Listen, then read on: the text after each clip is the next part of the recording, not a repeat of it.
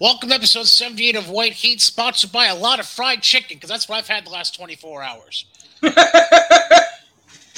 yep, that's how we're opening this episode. I'm Brian Katie. That's JJ Alexander. This is White Heat, presented by Guzzle Media, sponsored by our friends at Johnstone Supply in Troy and Mohawk Honda in Scotia Glenville. Mr. Alexander, hello, sir. Hi. How are you? I'm okay. I actually had a I had an opening story to tell, and now I'm afraid to tell it. Why are you are you high like Larry Zbyszko was apparently at the Hall of Fame? No.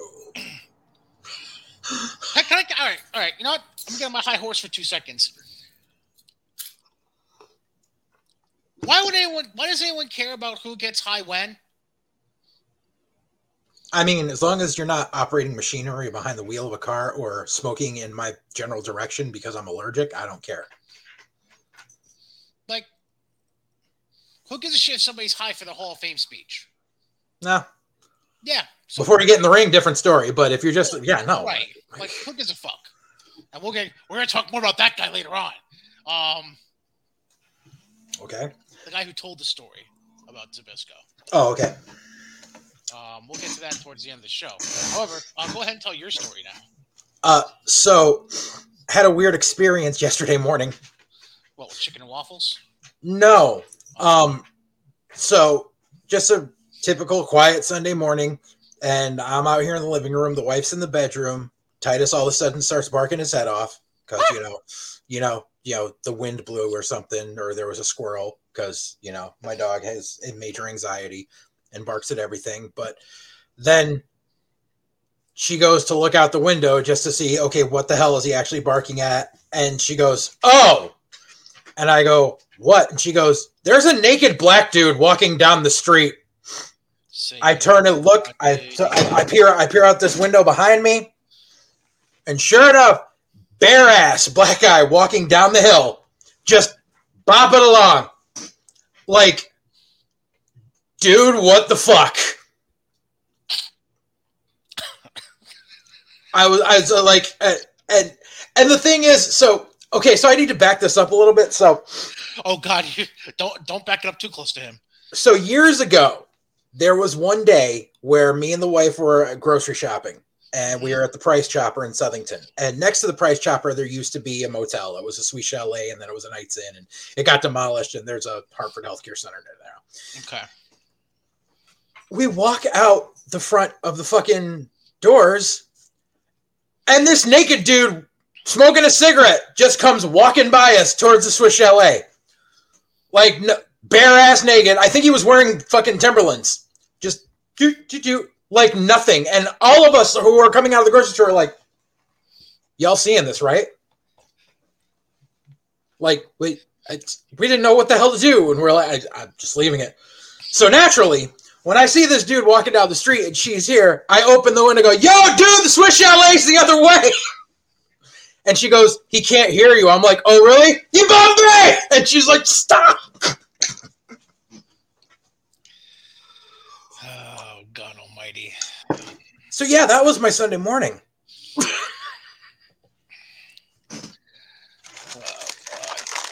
Welcome to Connecticut. Like, I live in a relatively quiet neighborhood. And, like, the hell?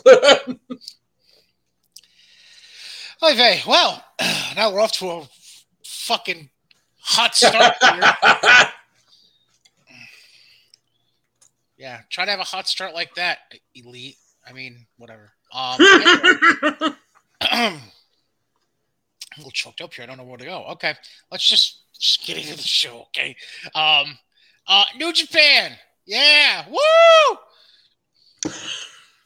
They uh continued both tag leagues today. Um, the World Tag League. Um, the first place spot in that's already been clinched by Aussie Open. Meanwhile, there's three teams tied for second going into the final. See, it's weird because some teams only have one match left, some have two left because for whatever reason, Bad Luck Fale and Chase Owens are no longer in the tournament.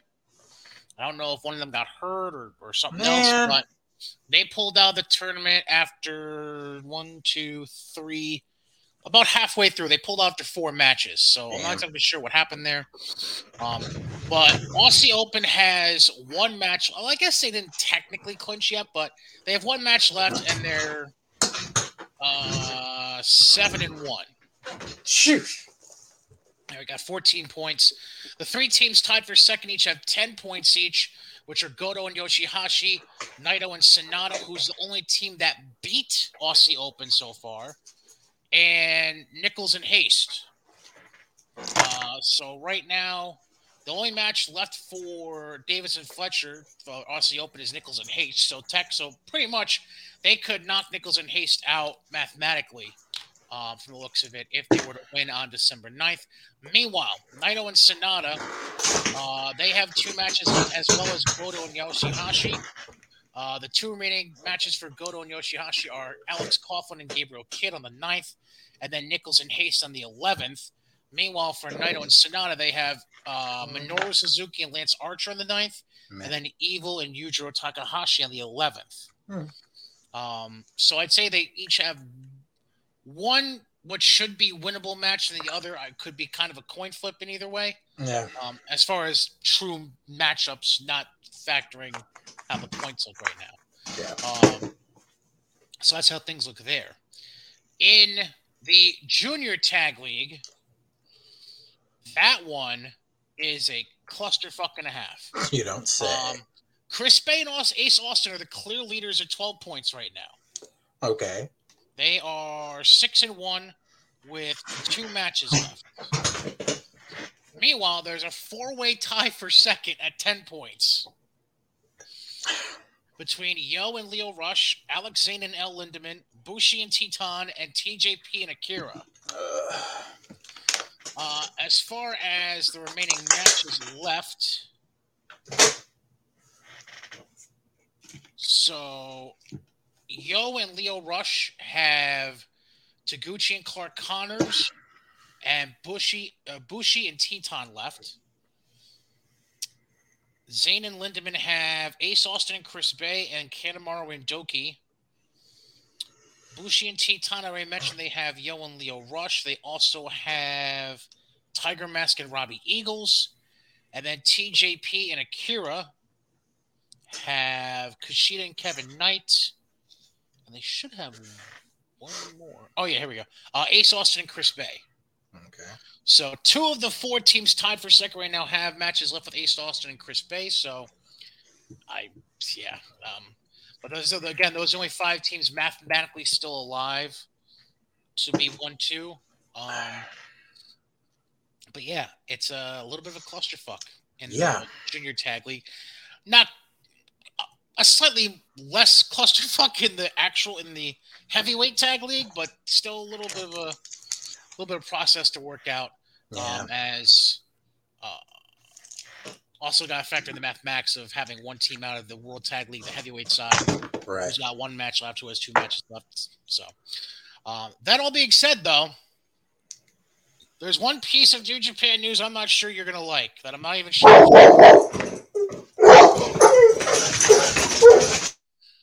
So, It's not a naked dude. I I hoped not. So, homicide and let me see here. So, homicide and Danny Limelight went one on one Ooh. in the in the main event of uh, the New Japan Strong show. Okay. That was this week. That sounds decent. So, homicide wins. Uh-huh. After the match, he gets attacked by somebody. Um, that ended up revealing himself as a new member of Team Filthy at the end. If I had to let you guess one person that we have mentioned frequently lately on this show that you would not like to see as part of New Japan,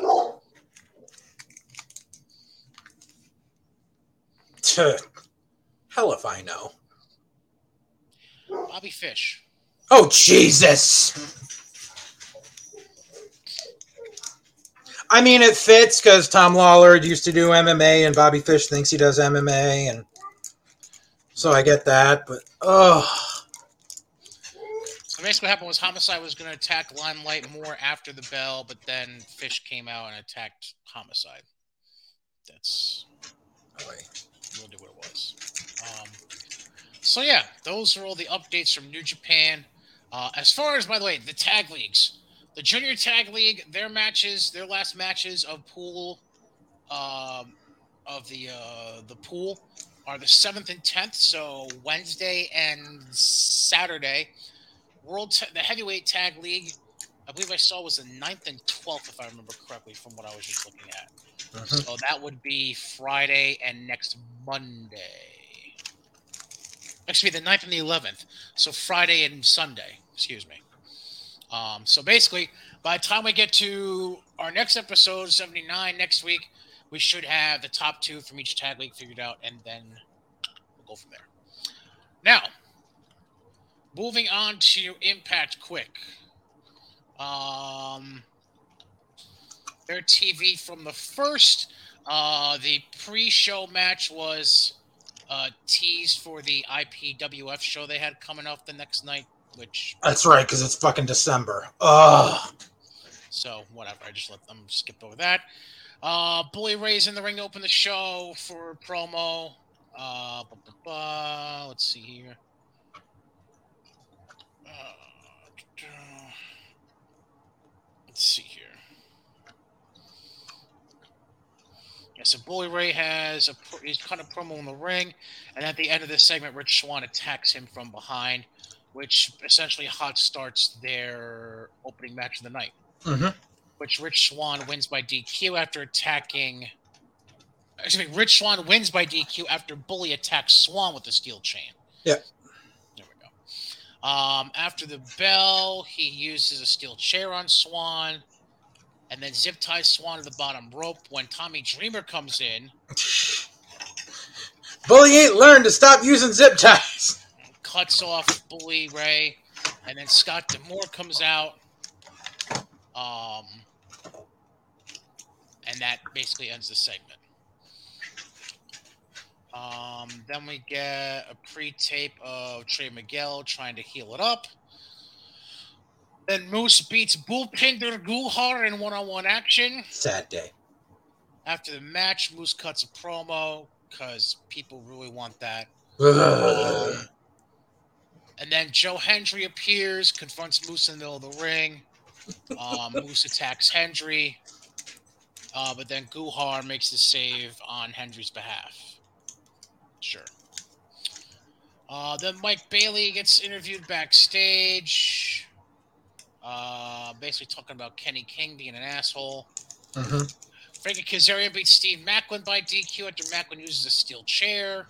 So, three matches in, and two have ended in a DQ finish. Correct. Maclin um, then attacks Kazarian again with the chair after the bell. And Tasha Steelz and Savannah Evans have a backstage segment with each other. Eddie Edwards has a backstage interview. Um, and but gets confronted by Delirious during at the end of the interview. Interesting. Hmm. Um, so we got three pre-taped slash backstage interviews right in a row on this fucking show. then, we, then we get Rhino and Heath talking about um their tag title defense next week against Motor City Machine Guns. Uh, then we get Mickie James versus Deanna. Mickie James wins. Obviously, she still and then a job. uh, After she got match- confronted by Jordan. Correct. Jordynne Grace comes out and offers her a knockouts title opportunity at Hard to Kill. Mickie James accepts. Uh, then we So we got to get- sink or swim now. Yeah. Then we get a little vignette of Eric Young and Deaner. Uh That's what ends the show. Uh huh. Eric Young takes Deaner to the abandoned prison in Tennessee. So Mhm. Young asks would he eliminate the sickness if it were in the room with them right now. Deaner says Mhm. yes. The two fight over a knife with Deaner gaining the upper hand. Young tells Deaner do what he was born to do, eliminate the sickness. Yep. Young says they may have been the designer, but Deaner was the design. Yep. We're committing. They had That's- Eric Young get stabbed to death on to close Impact. We're committing murder. That's cool. That that's, That's why I sent you that thing. committing murder. That's that's cool. It's because they had to write Eric Young off because he's going back to. WWE. Cool. Cool. So we become Lucha Underground now. That's nice. Yeah, exactly. Right. Right. And this this is what the trolls want AEW to do. That, that Yep. no, no, no. Uh, for those of you who don't understand the reference we're making, uh, here's the tweet that uh, I was shared during the week. Uh, AEW needs to take a page out of Impact and Lucha Underground book and death have death on the show. If Regal's leaving, they should have had MJF shoot him. Imagine the heat that gets. Only could MJF beat you in the ring, but now he got a Glock. Yeah, shut the fuck up. Because that would have went over well with the crowd. Yeah, because that would have went over. Fuck that. Would have went over well with the executives. Right, that too. Right. Yeah. I'm sure T. Yeah, TNT really wants a shooting. Right. Like Lucha Underground did shit like that in backstage segments that were filmed cinematically, and everyone knew that it was part of a show. Right. You can't do that in a live wrestling setting because that completely takes you out of the fucking element. right. It was just like someone shared, I forget where I saw it, but um, because we live in a generation of wrestling fans who have only been watching wrestling for like the past three years. Um, they don't understand that shit used to happen back in the day uh, that all of us kind of just took for granted. And so apparently, some footage has come forward of a WWF house show from the early 90s where there's so I think I, I think it was like the dude like it was a dude snuck in a video camera and was taping it and so like you hear him talking over it because I doubt it's commentary. It was the head shrinkers against the Smoking Gunns. Entrance happens, and you remember the Smoking Gunns used to come out with the six shooters and they used to go pop, pop, pop, pop, pop. Right. Apparently, no one told this guy that they come out and fire blanks. So they come out, the head triggers are in the ring, they go to pop up, and he's like, Holy fuck, they're gonna kill us all! And just like losing his shit. I'll like try to find the video and send it to you afterwards, but I was just like, bro, really?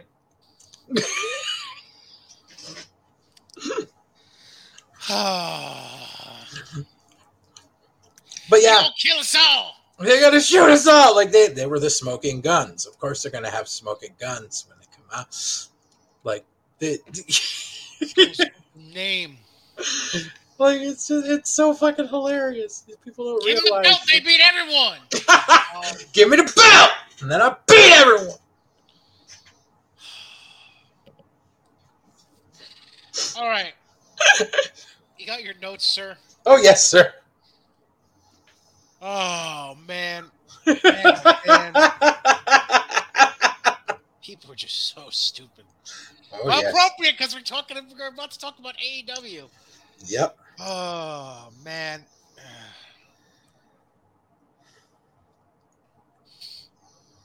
All right. See if I can dig up my notes real quick because it's a hell of a day. Give him the belt. Belt, I beat everyone. All right. All right. I'm ready if you're ready. I am ready. All right.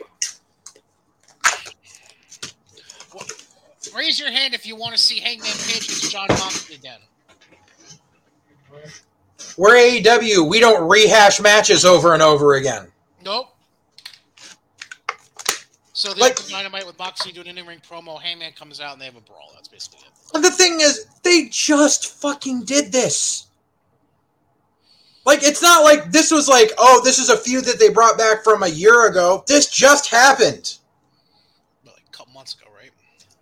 It was fucking the last defense Moxley, the, the last title program he had before MJF. What with- before Moxley had with MJF was with Page. And pretty much the entire Page feud got overshadowed by MJF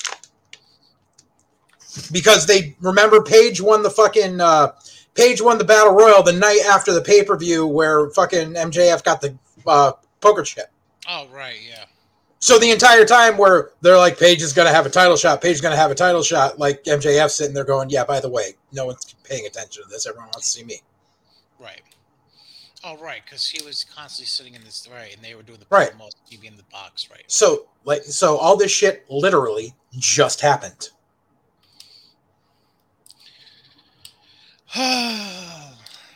But you know, this is what happens when you think you're a good booker because you did e-feds in college.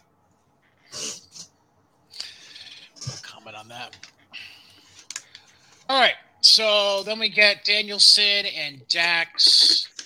Danielson gets the win because, of course, he does. because he's the singles guy and Dax isn't. And so, um, two notes on this. Number one, they literally hadn't even touched yet, and the crowd was chanting, "This is awesome." right, Meanwhile, if you had done Daniel Bryan versus Scott Dawson on a random episode of SmackDown, they would not be cheering. They would not be chanting that before the bell started. Like it's just this is it's this suspension of disbelief that oh my god, you know. And I'm not. It's not knocking either worker because as I watched this match, and I really had no qualms about the match. It was it was a solid match, Mhm. but I wrote that this is the embodiment of 2005 Ring of Honor. Five star matches with zero story behind them just because. yeah, That's what ROH was back in the day. It was like it was like they announced the card and you were like, "Okay, I'm going to go see these matches." And there was never a story behind them.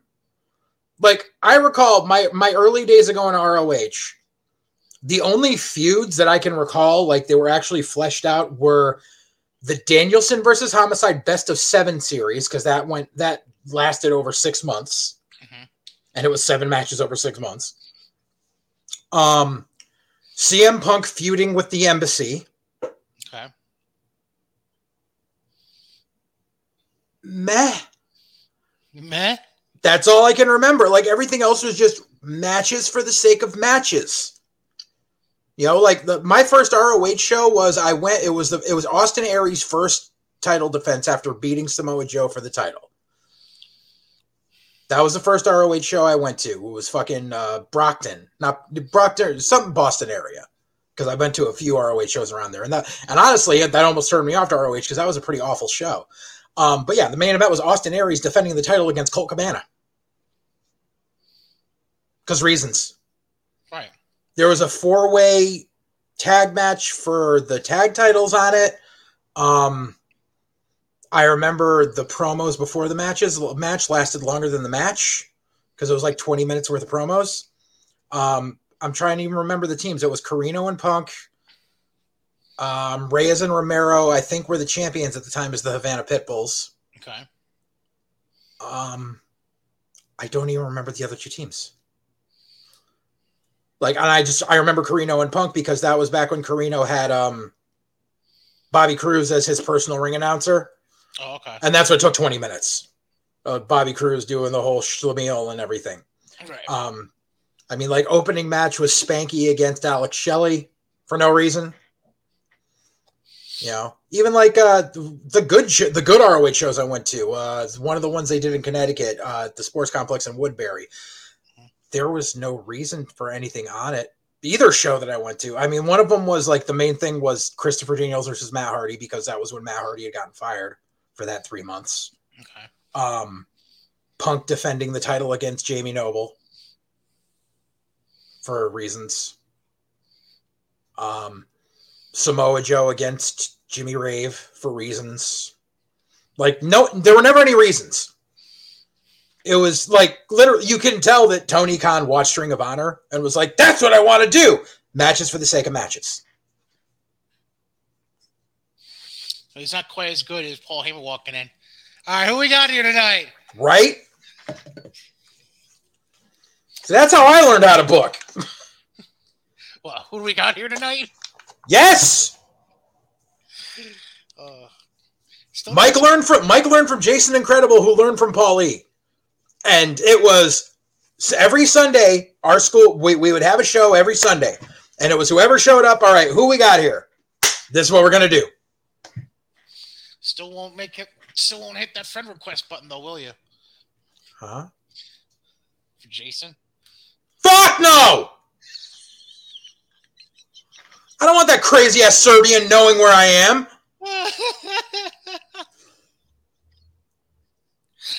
oh God, it's funny who you scroll across when you're looking. He burned that fucking bridge. That ain't my fault. You're scrolling across Facebook. That's funny. Uh, then we get Starks backstage with Tony. Apparently, there's a Diamond Ring Battle Royal coming up this coming week. Yeah, that's which they're late on it this year because it usually happens in October. But they always they do the Dynamite Diamond Ring. MJF's won it every year. Mm-hmm. And so now he's not going to be able to win it because he's the champion. So now they up the stakes. So now they said whoever wins the like because the whole thing is whoever wins the Dynamite Diamond Ring Battle Royal each year has to face whoever the previous Diamond Ring holder is, which is MJF. Correct. So whoever wins the Battle Royal gets a match against MJF for the Dynamite Diamond Ring, and now it's a title eliminator match because if they beat him for the Diamond Ring, then they also get a shot at the title because that's how AEW works. If you beat the champion in a non-title match, you automatically get a title match. Yeah. Because reasons. Yeah. Uh, then we come back from break. Mox and Hangman are fighting again backstage. Another week of dynamite, another backstage attack. Right. Then we get uh, uh I don't even know what to call this pre-tape, but God bless Renee. She had to sit there with Garcia, Hager, 2.0, Yuta, and Claudio. We eventually mm-hmm. get two matches booked out of this. Yep. Get Hager and Garcia versus Claudio and Yuta in a tag match this week on Dynamite. Mm-hmm. And then we get Garcia and Yuta running it back one more time for the pure title final battle this Saturday. But we don't do rematches and we don't repeat matches. But it's 1 1, bro. Yeah, and you know something? Besides those two matches, when have either of them defended the fucking pure title on TV? I thought you'd have defended it once or twice on TV before. Other than that, I think he defended it on Dark.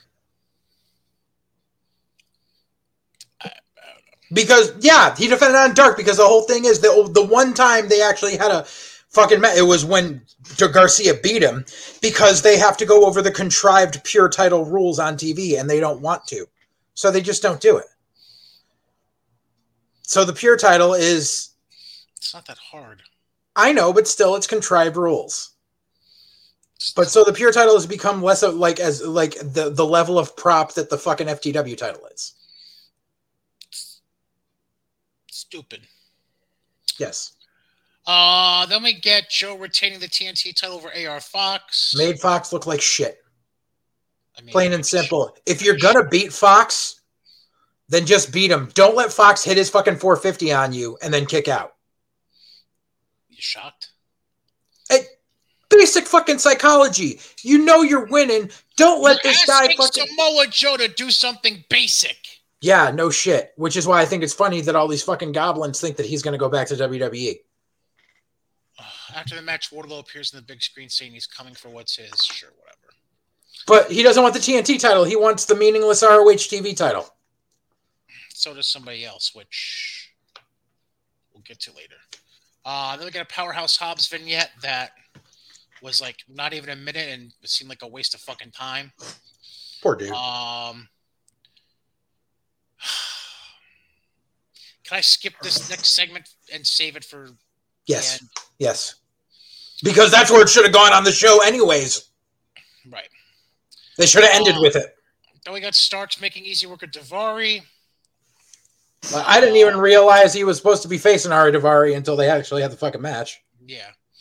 Then we got Hayter and Baker backstage with Tony for like 30 seconds, where Baker basically books a sit down interview between Tony and Hayter for the next week on Dynamite. Sure, whatever. Then uh we oh, get. Oh, I, I wanted to add Starks as a babyface has lost any semblance of swagger that he had when he was a heel.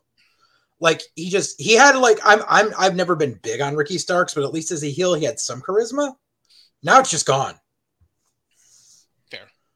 It reminds me of the one Billy Gunn. That's what it reminds me of. Post Outlaws Billy Gunn. Yeah, Post Outlaws the one Billy Gunn. King of the Ring Billy Gunn.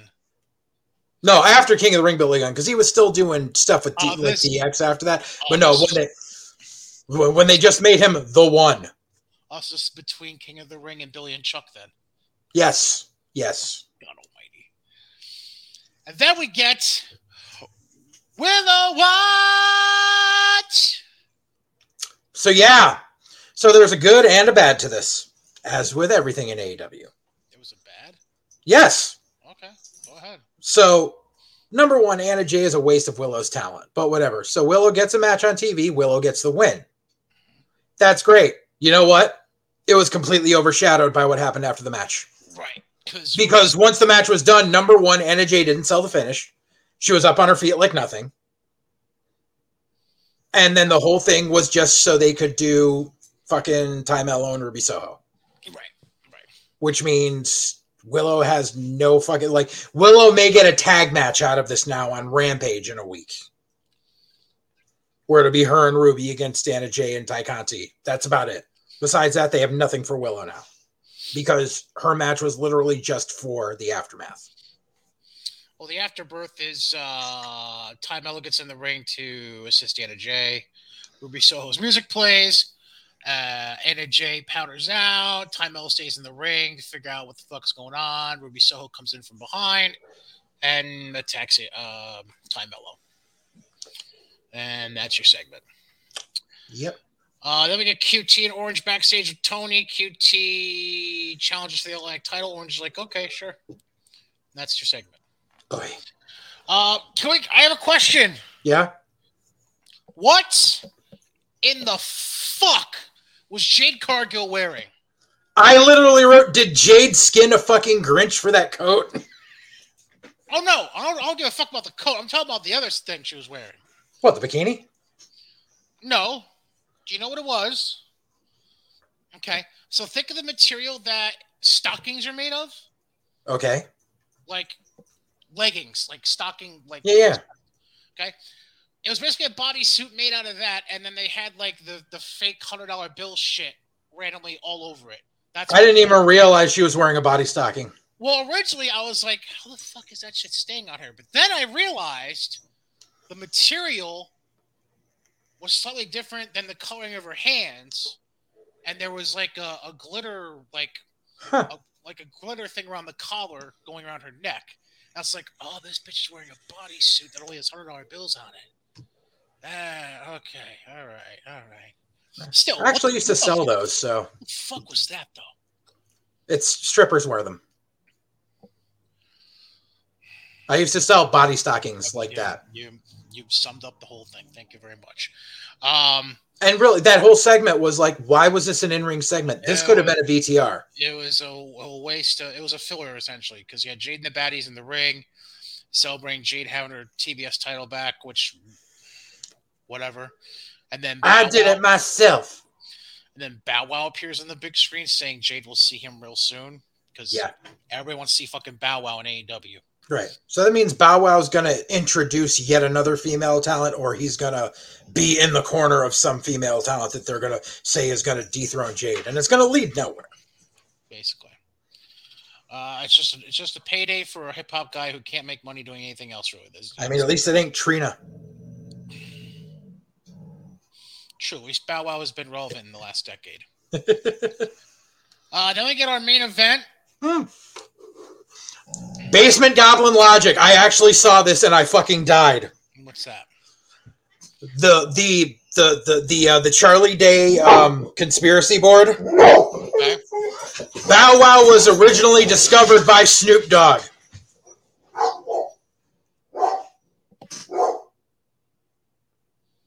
Huh? Bow Wow was originally discovered by Snoop Dogg. That's how his rap career started. Are you real or is that? That's that's a legit thing. okay. but- so why? So the goblins, yeah, I say because Snoop appeared in. Is that what it is? Like, because Snoop is her cousin. Bow Wow is not fucking going to WWE. No, not no. They're saying that Bow Wow is going to bring in Sasha to dethrone Jade, No. Oh. which isn't happening. No.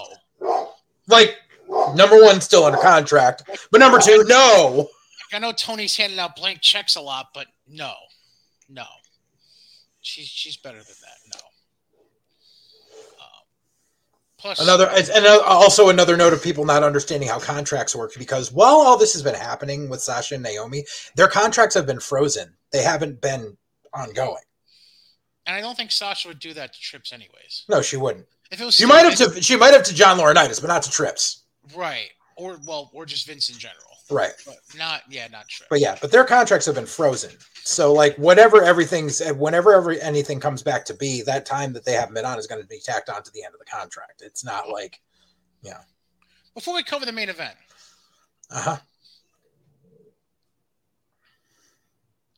I think this was on Dynamite. Did you see the 60 seconds they spent of Taz breaking down? Yes! Why? So they could feature Hook on TV because they think Hook equals ratings.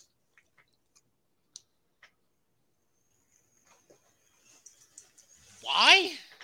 Because they think Hook equals ratings. Because it, it's the false, it's one of those AEW false narratives where because they put all this hype into Hook, yada yada, that now the live crowds like will chant that we will chant we want Hook sometimes. But it's like it's your same niche audience. It's not random people that want to see him.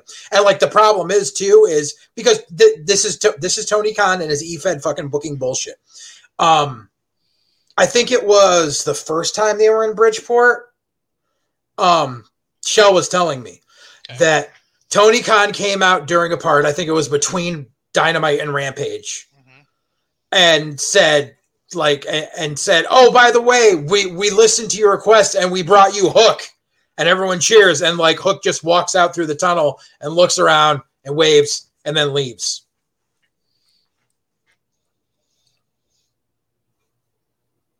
Like, no, You're not going to accomplish anything with what they did.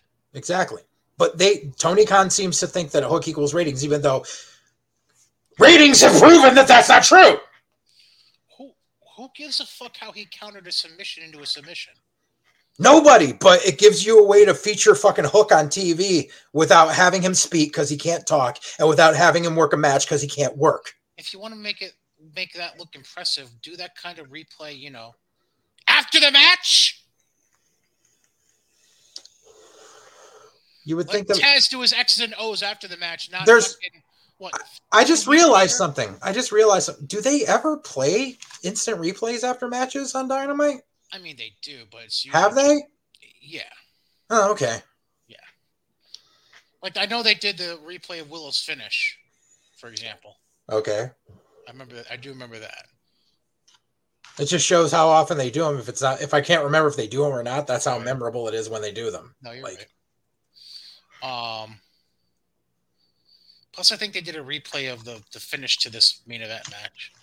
I don't. I, I will tell you. I will be completely honest. The moment the main event came on, I just hit record on the DVR and turned it off because I couldn't stand it anymore. And then I never went back and watched it. All right. Well, the elite wins and makes it two. Gee, one. yeah, I fucking called this last week. I even wrote it down for people that doubted me. I said that this. Hold on. Where is it? They were not going to go down 3-0. That was never going to happen. Yeah, yeah. I said this feud is going to go two two one one one. They might let them go down 3-1. They might let it go to 3-1 No. and then make it The way it's because they because here's the thing is number one, Tony Khan advertised seven matches and the venues where they would happen, which means it's gonna go to seven. well no shit.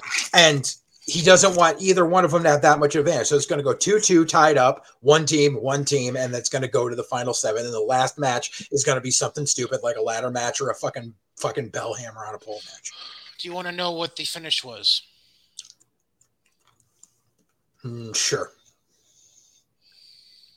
So Pac went up for Black Arrow, right? Mhm. That's what they call it these days. Yes. Except he took his sweet fucking time. Because he always does. Like no, but like he just stood there, hmm almost as if he's like, "Oh shit, we're doing this early," which I think they were. Because they, they were because they were at the end and they don't realize how to keep to TV time. Yeah, I think. I Because they Pac's the only one in the match that's actually worked live TV before. Yeah, I think they were a little early getting to the finish, but but so he's just fucking standing there basically to stall. I think at least as much as he can without it looking too stupid. Although ring looks stupid because smart people recognize when it looks stupid. hmm Um, so he, he attempts that on one of the Jacksons. I don't remember which one. Uh, and they got their knees up to the point where it hits Pac's The max. Trigger? Oh, okay. And then and then apparently that quote unquote knocked out Pac, and the Jackson just rolled over and got the pin. Oi.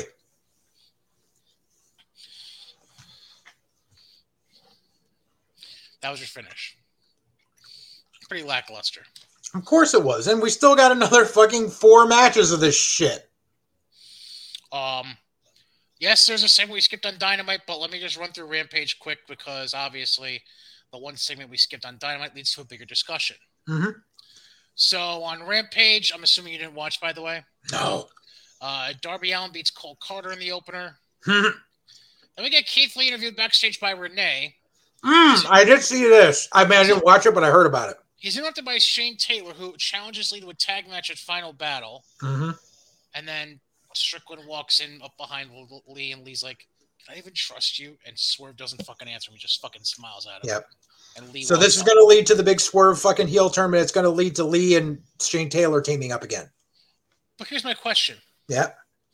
the guy that Shane Taylor references for the tag match, hmm who the fuck is JD Griffey? Oh, um, I knew this too. Um, Is this some dude that ran in Texas with Keith Lee or something? No, no, no, no, no. It was. Oh fuck. Somebody that was from Ring of Honor. Uh, I don't fucking. I, I've never heard the name before, so I'm confused. Uh, da da but but fuck. Yeah, that's how I felt too when I heard the name.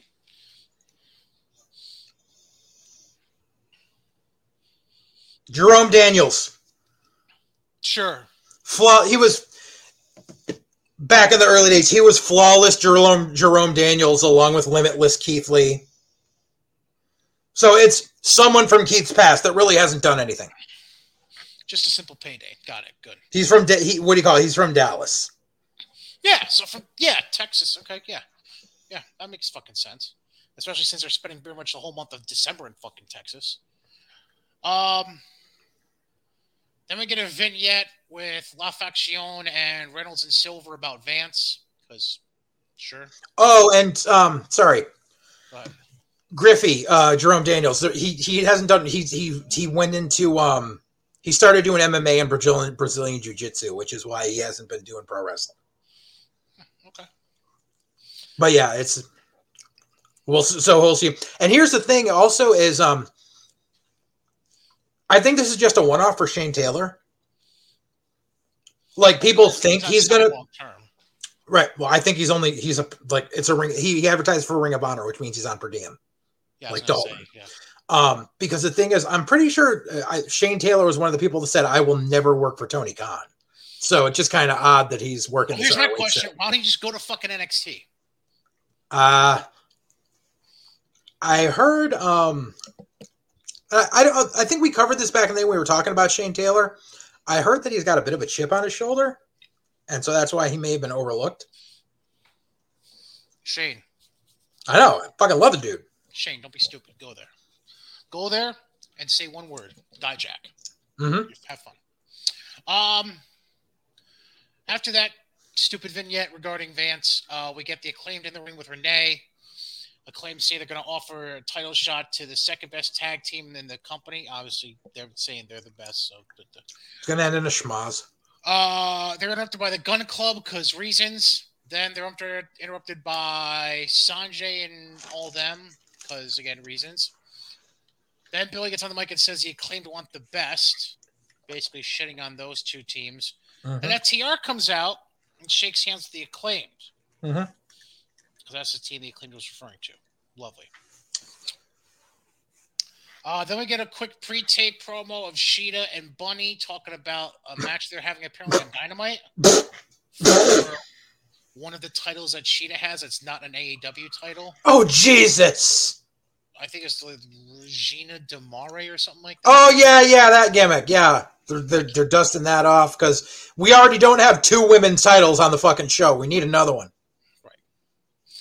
Or sorry, Uh, three. The other one we don't even fucking show on TV. We make Mercedes wrestle on fucking dark. Right. Fucking bullshit. Uh, then Jarrett and Lethal beat Private Party in tag action. Uh, So, so supposedly, according to sources, Matt Hardy is actually booking this angle. of Like all the stuff he's doing with Private Party and the Andrade family and the shit with oh, all that. Apparently, Hardy is writing all of that, that which is why it sucks. makes a lot of sense. Um, then we get a pre-tape with Saraya and Renee. Ugh. Then Athena makes quake work of Danny Moe. Mm. Um, So I have to talk about Athena for a second. okay. Now, mind you, I was a big proponent of Ember, Ember Moon. I loved Ember Moon. I, I I don't know what the fuck is going on with Athena. I don't know what's going on with Athena. You don't know what's going on with with the handling of Athena in AEW. both. She herself, there's something going on with her.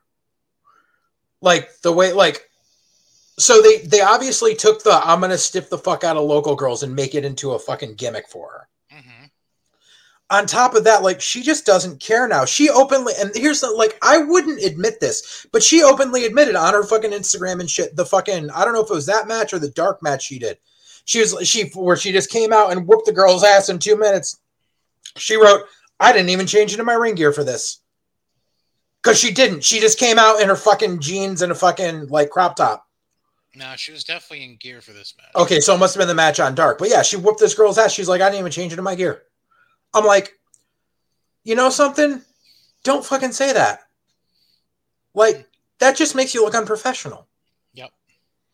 You know, it's like if you're doing a street fight gimmick for a fucking match, okay, it's fine. But don't openly admit, I didn't even fucking get in my gear. Fuck this. I don't care about this. That's what you're saying. I don't care about my craft enough to get into my fucking gear.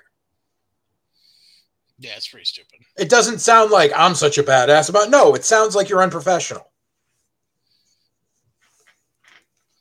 It makes me sad. Uh, then we get a Juice Robinson pre-tape because everybody loves Juice, Because he's officially signed. Add another one to the pile. and uh, he's challenging Samoa Joe for the Ring of Honor Television title at Final Battle. So much for Wardlow versus Joe. Then we get a Darby pre-tape. We get a Darby pre-tape where he's challenging Joe for the TNT title on Dynamite, and he's offering Joe that Wardlow and Sting will both be banned from ringside for the match. And this comes with all the goblins seeming to think that Joe is going to drop both of his titles in the next week and go back to fucking WWE with Regal. Not happening. And then we get to the hot mess of the end of the show. So it's a lumberjack match, but Orange Cassidy retains right. QT Marshall. Then uh, Cassidy brawls with Kip Sabian up the ramp after the match, and they go into the back. And then right after they get to the back, blackout, lights back up. It's House of Black. They beat up all the remaining lumberjacks around ringside. However, Malakai stops Buddy and Brody from hitting the fucking suplex into the Yeah, the the, the death on the black throne or whatever the fuck they call Right. it. Yeah. on Ortiz. hmm Interesting. Um, but then they go ahead and just beat everybody up, and they put Brandon Cutler through a table. Yeah, because you know, it's like they don't understand that it's just like you want to make the House of Black look fucking rough and shot and everything. Like they did the thing with them beating up security once, and they did it poorly. Mhm. So you can't really keep going back to the well, but at the same time, you can't have them beat up everyone on the roster because that makes everyone's on the roster look like shit. Correct. There's no way to do this. And the whole thing with Ortiz, they're teasing it because fucking Murphy's going to be gone and uh, Matthews is going to be gone in another month. So they're going to replace him with Ortiz, which is going to make even less sense. Right. They're only and they're only doing it. I guarantee you, they're only doing this because Tommy End knows about back in the day when um, before before they were in, were part of LAX. Um, Santana and Ortiz were part of a stable on the Indies called Team Pazuzu, hmm I remember. and this. that Yeah, well, yeah, I know you know it, but the people at home may not. So Team Pazuzu was EYFBO, which was or uh, Santana Ortiz. They were the low level guys on it, but it was it was them. It was uh, Pinky Sanchez, Jaka, Chris Dickinson, Christina Von Eerie before she became a psycho cunt, um, and that was it. They were actually supposed to have a manager at one point.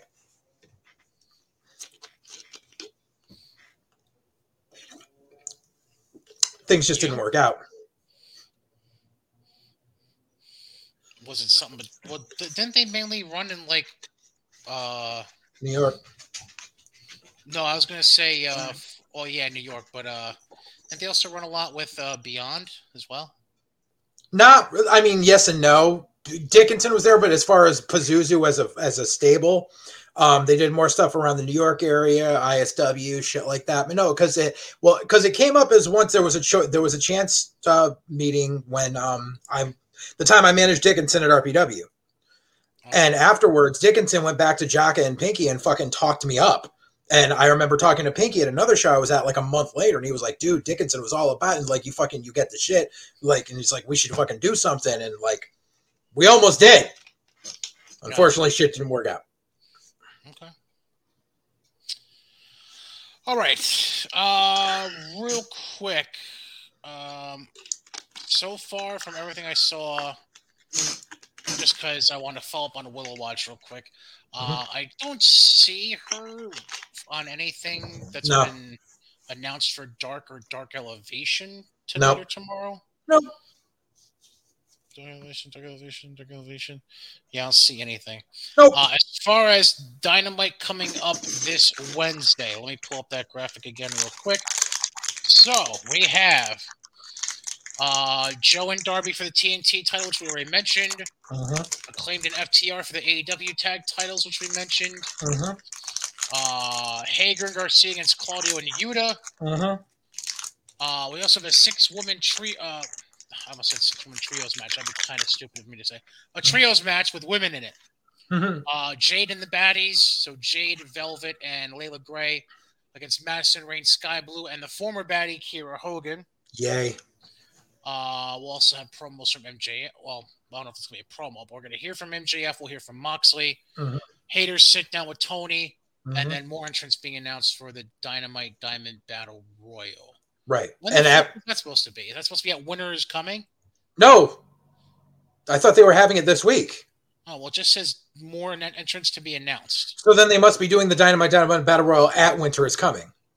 More entrants to be announced, which includes images of, by the way, Stark's already fucking announced he's in. Yeah. Page, who also already announced he's in. Mhm. Then Cage, Matt Hardy. Mhm. uh, don't know who the fuck this is. Might be a member of Private Party. I can't fucking tell. I I don't know. It looks like a weird mix of Swerve and Mellow. I don't fucking know who it is. That's probably Isiah Kassidy. I was gonna say Quen, honestly, but I, he looks too. Yeah, that looks more like I don't fucking know. Uh, Jungle Boy and Dalton Castle are the other two people in that image. Uh, Dalton's gonna get a payday. Where are they running this week? They're still in Texas. Oh, gee, that's that's kind of weird. They're in. Uh, don't quote me. I don't fucking remember. Um, somewhere in Texas. I don't fucking know. Because they're in Texas all the way up, I think, until like the their New Year's show or some shit like that. Oh, Jesus. Um, yeah, hold on, I can pull it up real quick. They are in uh, just outside of Austin, Cedar Park, Okay. and then they go to Arlington for Final Battle, and then they go to Garland for next week's TV. And they go to San Antonio for the week of Christmas, and then they go to Colorado for the week of New Year's. But yeah, they're pretty much in Texas the entire month. Because you know, that's a good way to mix up mix it up a little bit. uh, I know the we gotta get to the one segment on Dynamite, but I just want to get everything else out of the way real quick. uh huh. Uh, final battle, the card as currently constructed. Jericho against Claudio for the ROH World title. If Claudio loses, he joins the Jericho Appreciation Society. Boy. Uh, Yuta and Garcia three for the Pure Wrestling title. Mercedes defending the Women's World title against Athena. Joe defending the the TV title against Juice, and then Swerve and Keith Lee against Shane Taylor and JD Griffey. Um, which were mean, which means we still have FTR hasn't defending the ROH title. Jesus. Correct. We still have that to book potentially, and the trios titles, which I remember correctly, those are Dalton and the boys. Right. Um. So don't might get two paydays in one week. Good Yeah. shit. Well, that's the thing too. The, the last couple times they did the trios titles with Dalton, was called they've been on the pre-show. Fuck that. Come on. But seriously, that's where they've been. So they don't advertise it until that day. And the pre-show has been like, oh, by the way, we still owe a couple appearances to these random ROH guys, so they're on the pre-show. That's what Tony Khan has done at every fucking ROH show now. And a reminder that this show is starting at 4 p.m. Saturday because at 8 p.m. Saturday is NXT deadline. You Tony don't Khan wanna- has no balls. don't want to clash. So, you know, gotta get maximize your potential viewership. Um, what else? Uh, I'll save that for news notes. All right, let's get into the segment we haven't talked about yet. Oh, mailman. Um, I was right. I know. I fucking know. Um, so about midway through Dynamite, because they had they had to cross over to the top of the second hour for that quarter hour. Mhm. Um, And they didn't even time it right. Regal comes out shocked. That's my shocked face. Uh, Regal comes out, introduces MJF. MJF puts a promo. They unveil the Triple B, the, the big Burberry belt, to replace the traditional AEW World Title belt.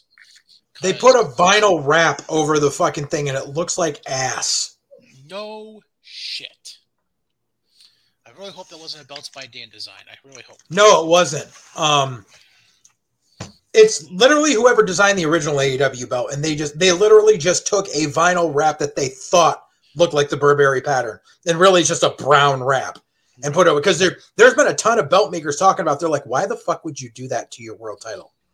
They're like, why don't you just get a brown leather strap and call it a day? It will look ten times less fucking cheap. kind of like what they did with uh, Daniel Bryan with the eco-friendly belt thingy they did. Right, that thing still looked pretty good. Yeah. Almost looked it was looked like actually what was it made out of? It was made out of wood, and the the strap was hemp. Okay, that's okay. I I, I was about to say it really looked like wood. No, the fucking It was wood. Yeah, that's right. Um, so they unveil the, the triple B, and this whole time he's wearing the fucking diamond ring. Blah blah blah. And then he decides to pull out the brass knucks towards the end of the promo. and I knew I, knew it was coming. I fucking saw it. So he ends up walking behind Regal, like, and it sounded like he was about to thank him, but then mid sentence he just hauls off and forearm shivers him into the back of the neck or shoulder blades, whatever. Oh no, it wasn't a forearm shiver to the back. It was he punched him with the brass knuckles in the back of the head. It was a forearm shiver. I know. I know. Um, Regal lands face down, doesn't move. By the way, there's another way you would have known this was about to happen. if you watch very closely, because I caught it, I caught it in one take. yep. If you watch very closely, Mhm. there's a shot during MJF's end of his promo where you can catch, and it was so quick, you have to like the to a normal person's eye, they probably would have had to rewatch it like two or three times to make sure they saw what they saw. I knew what the fuck was going on right away. Yep. But if you watch very closely during this one camera shot, you can sort of catch Regal popping something into his mouth Yep. which was obviously a blood capsule because when Yeah. they flip Regal over for medical attention, quote unquote, he's got a little blood Yep. coming out the mouth. Mhm. That's how you know a blood capsule, Jungle Boy. Uh, Yep. So yeah, so And JD. yeah, thank you, thank you. That's really the person I was thinking of. Um, so yeah, so essentially what we have here is uh, their dramatic way of saying goodbye to William Regal from the sounds of it. and Regal joining WWE sometime in January, is what it sounds like. Yep. Uh, yeah. So there's that. This is Tony Khan trying to cover up all the shit he wanted to do that he couldn't because he doesn't know how to book on the fly. No, He also doesn't know how to book a long term, but that's another story. for another day. But considering the fact that Stokely Hathaway came out and basically said, yeah, there was supposed to be this whole program with MJF and Punk and the firm that got scrapped when all the media scrum shit happened Right. because it was supposed to be he it, it was supposed to be a completely different program. Mhm. It was supposed to be the firm taking out, you know, systematically taking out Punk. But then again, the way Stokely describes it, it would have been the same fucking thing that they've had MJF do for the past year with the seven labor shit over and over again. Um, what else do we have for AW? Oh, we have uh, we have this little little nugget. I love how people are trying to fucking defend this shit. By the way, the picture I'm showing is a headline uh, that says AEW made less than $420 per theater for full gear screenings. Cool, dude. They averaged 13 people in a theater for the amount of theaters they did. Because some people are like, yeah, 420 in like 2,000 theaters. No, it wasn't in 2,000 theaters because they didn't read the article. cool number, dude. Um, yeah, Also- like 13 people in a theater. Like, dude, uh, to, to give a clue with a movie theater, if, if, if a movie theater is doing a showing of a brand new release, there's only 13 people in the theater. It's not getting shown the following week. correct. Um, let me get this. Nah. So apparently, um, this dude, Jake, whatever, Mhm. uh, was trying to flyer for an indie show coming up in the Indianapolis area this coming weekend. Mhm. Um, but and I think this is what Snap or is this on Instagram? Um, I think it was. I'm not sure where I found the screenshot, but I think it was from like an Instagram stories or something like that. Yeah, that's what I'm thinking. So this dude's story says, "Shout out to AEW and the Indy State Fair for threatening to arrest the White River Wrestling Street Team trying to promote our upcoming December 11th show. Glad you guys never had to DIY flyer struggle on the independent wrestling scene." And then he tagged Tony Khan, the Jacksons, Kenny Omega, the AW on TV, And TBS. networks. Mm-hmm. Hashtag Pro Wrestling is dead. Yeah, that's a low fucking move because I've I've flyered WWE shows without an issue. I don't give a fuck. Plus, I usually don't have anybody chilling out in parking garages or parking lots saying you can't do it anyways. So Right. But I mean, there's quite times like I've done it where I've gone to a WB house show and like literally just stand, stood outside the arena and as people are leaving, handing them flyers. I've No issue. people- Cops been right there. Mm-hmm.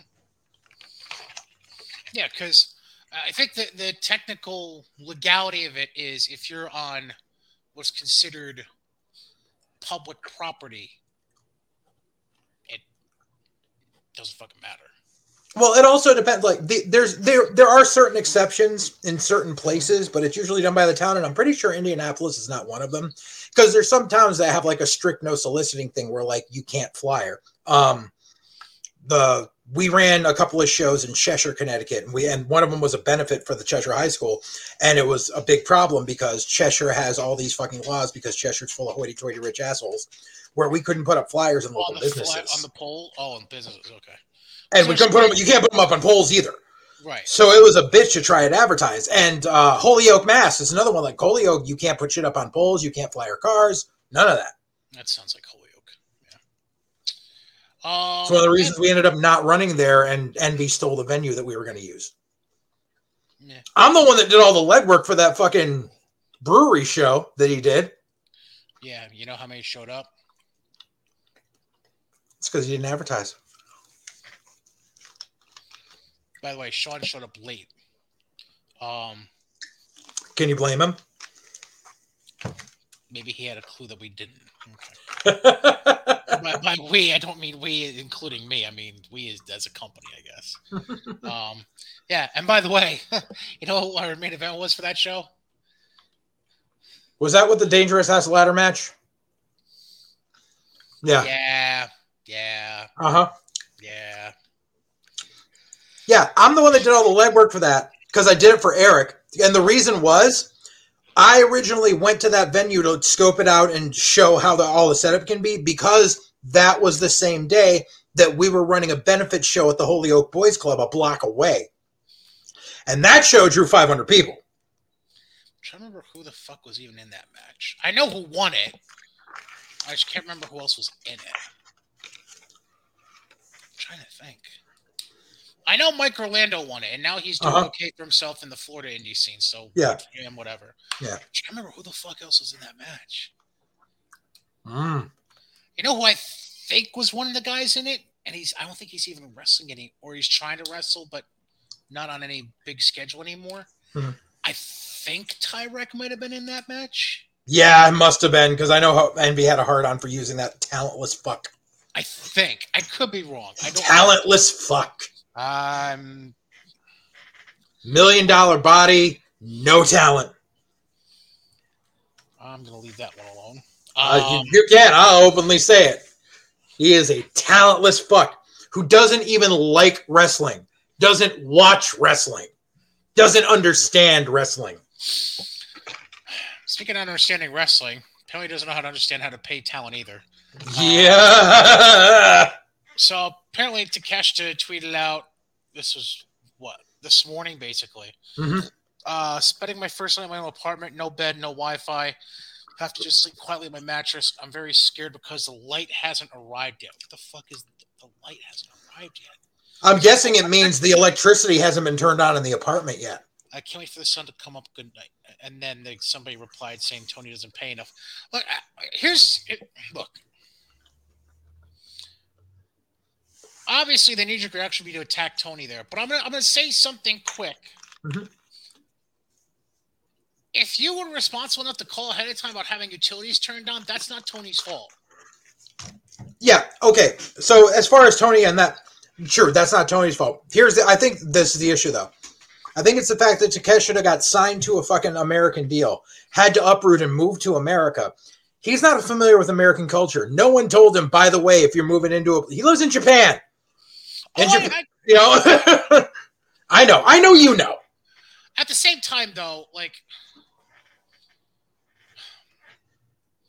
could Tony have provided somebody to help? Obviously, yes. Yes, like that. That's the thing is WWE, especially with a foreign talent. When the foreign talent gets signed and brought over, WWE has a PR team that will help them find a place in Florida, get everything set up, make sure that you know their first last month and you know their, their first and last is paid for. Or if there's not a place available right away, they find out they find a worker that's down at the PC that has an extra fucking room in their apartment, you know, is looking for a roommate, something like that. We'll do all the setup. That's a professional structure that WWE has that AEW does not. Professional. And I and I think that's more what the person saying Tony doesn't pay enough was trying to get at is, you know, because I'm sure Takeshita got a semi decent deal considering the amount of the insane amount of money he's handed out to fucking indie guys in the past. But like, you know, you got to be able to work with your people on this. You know, it's like you're moving to America. You got to make sure that just like it's more than oh yeah, you've got an apartment here. Like, you know, furniture, utilities. Have a PR team help out. Right. It's not that hard. Ha you know, you've got you got Megha there, who's a lawyer. I'm sure she knows property law and shit like that, and how to fucking handle this shit. Yeah. And what's Yeah, I funny, feel bad for Takeshita because if he had signed with the PC, he wouldn't be going through this. You know what's funny? What? If I had to guess, this is just a guess. My assumption would be hmm. that they would they that he went to one or two places. Somewhere in Cali because it's probably gonna be the quickest way for him to get back home to Japan if he ever Yeah. does. Yes. Or because of the home base of the company, he could be in Jacksonville. Mm-hmm. And if and if the latter is the case, Mhm. then I'll put a little more blame on Tony because he's right fucking there. Right. But I digress. All right, let's get to good stuff. Let's get to WWE, or at least what I hope is good stuff. Uh, Raw open with Becky in the ring. Besides go in the crowd because that was different. Because you Uh, can go in the crowd and say, "Look, we actually have a sold out crowd." if that's really the message they were trying to send. Good for them. I'm almost positive it was, considering leading into they were like, "There's only 300 seats left for the show tonight," and yada yada. Like, I'm pretty sure that was to show that, like, by the way, we're blowing the doors off of our competition. Uh, interrupted by Bayley, who comes down the ramp, goes in the ring. Then Becky, uh, I, I think Becky was about to go down, but then she knows Dakota and Io coming down the stairs Mhm. where she was. So basically, the four of them fought up into the concourse, is what it turned Mhm. out to be. Merch table Um, fight. Yeah. So Memphis of them. Uh, then we get. Uh, okay, so Mia, Yim, and Rhea are having an, the opening match. Dom distracts Mia Yim during the match. Then AJ comes down and takes down Dom, which then causes the referee to call it a no contest. yeah, that that didn't make sense to me. Then we got the rest of Judgment Day and the OC coming out. They're all brawling, and then Mhm. AJ says, "Fuck this shit. Let's have an eight-person tag." Mhm. Judgment Day comes back to the ring, accepts, which then leads to Judgment Day beating the OC in the eight-person tag match. Right. It was a whole bunch of that. That was a whole bunch of quick cut ECW booking, which is it, it, it was okay. It would have been better in that kind of, kind of situation if they had a GM figure. Right. Uh, Profits are back. They're backstage with Byron, getting interrupted by Alpha Academy, setting up their tag match for later in the night. Then we get the Usos, Solo, and Sammy in the ring. They get interrupted by KO, who says he wants nothing to do with Sammy anymore. Mm-hmm. Sammy shares the same sentiment towards KO. And then Jay steps up to challenge KO for later in the night. Uh, Candice is back. She has a quick backstage interview. I got a baby. Then we got Riddle and Elias backstage with Byron after the break. They get interrupted by the Usos, and then Riddle and Elias challenge for the tag titles, it sounded like. Yep. Because, sure. Uh, Profits beat Alpha Academy. Then we get Theory cutting a promo in the ring, interrupted by Rollins. Um, Miz is backstage with Byron, trying to sell the hand again. He's interrupted by Adam Pearce, who essentially basically says to Miz, stop being a pussy. Mm-hmm. Uh, Lumis taps out the Miz, signs his Raw contract, gets his Yay. money, then loses the money back to Miz, who then gets protected by Gargano and gives the money back to Dexter. Mm-hmm. Uh, sure. Hey. Uh, Candice and Dakota are going at it. Bayley and Io get ejected from ringside during the match. Candice gets the win. Then we get Bianca, Asuka, and Alexa backstage with Kathy, which is interesting because we're kind of teasing something with Alexa here, as she's in a trance the entire time until the very end when Kathy asks for her thoughts, and Alexa's like, "Yeah, what they said sounds good," but whatever. Um, so this, I, it's almost like they're doing small. See, IWC is like, oh my god, she's gonna join Bray. She's gonna. I, I there's no like obviously they they flashed the symbol during one backstage interview she had. I can't remember. Oh, which pay per view was it? Was it Crown Jewel? I think it was Crown Jewel. Yeah. But other than that, there's been no direct connection between them for the last two months. So I, uh, uh, I honestly think that um remember when they showed the dude who um the dude they revealed who was behind all the Bray viral video stuff who used to work for the MCU and shit like that. yeah, I think they've got him working on some side stuff now where he's putting these little Easter eggs in places that are actually going to lead nowhere just to throw people off because what happens is and uh, kudos to this dude for doing it. Um he's basically doing like where you see like all the like every time uh, you know there was an episode of American Horror Story or The Walking Dead or something, one of those long-term series where people be sitting there on Reddit going, "Oh my god, did you see that? This means blah blah blah blah." This. He's trying to get that fan reaction from WWE fans because that's the way television goes nowadays. And in that case, more power to him. Because he's getting people talking about stuff and thinking they know stuff when they don't. Which is how the wrestling was 30, 40 years. ago. Exactly.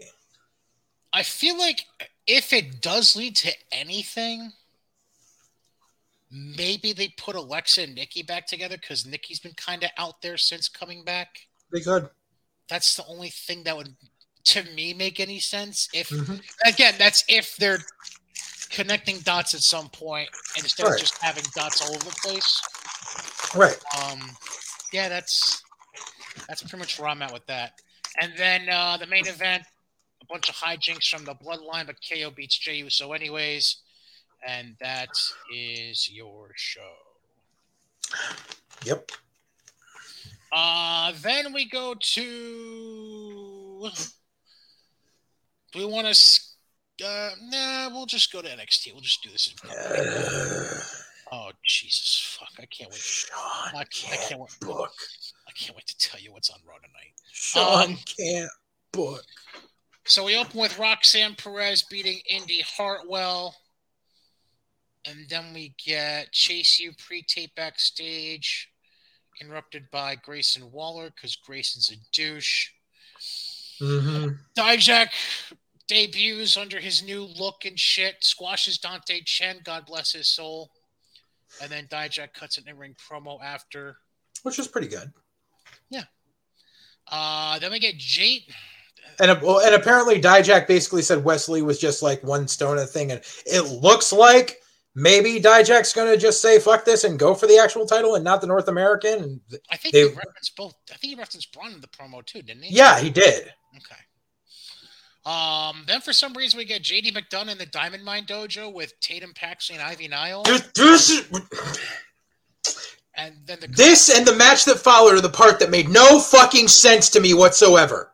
and then uh, the Creeds walk in, and then JD gives a science lesson for how to beat Indus Sher. Like, sure. This is so. Here's and the thing. somehow this leads to a match between JD and Julius Creed. Right. Here's the fucking thing.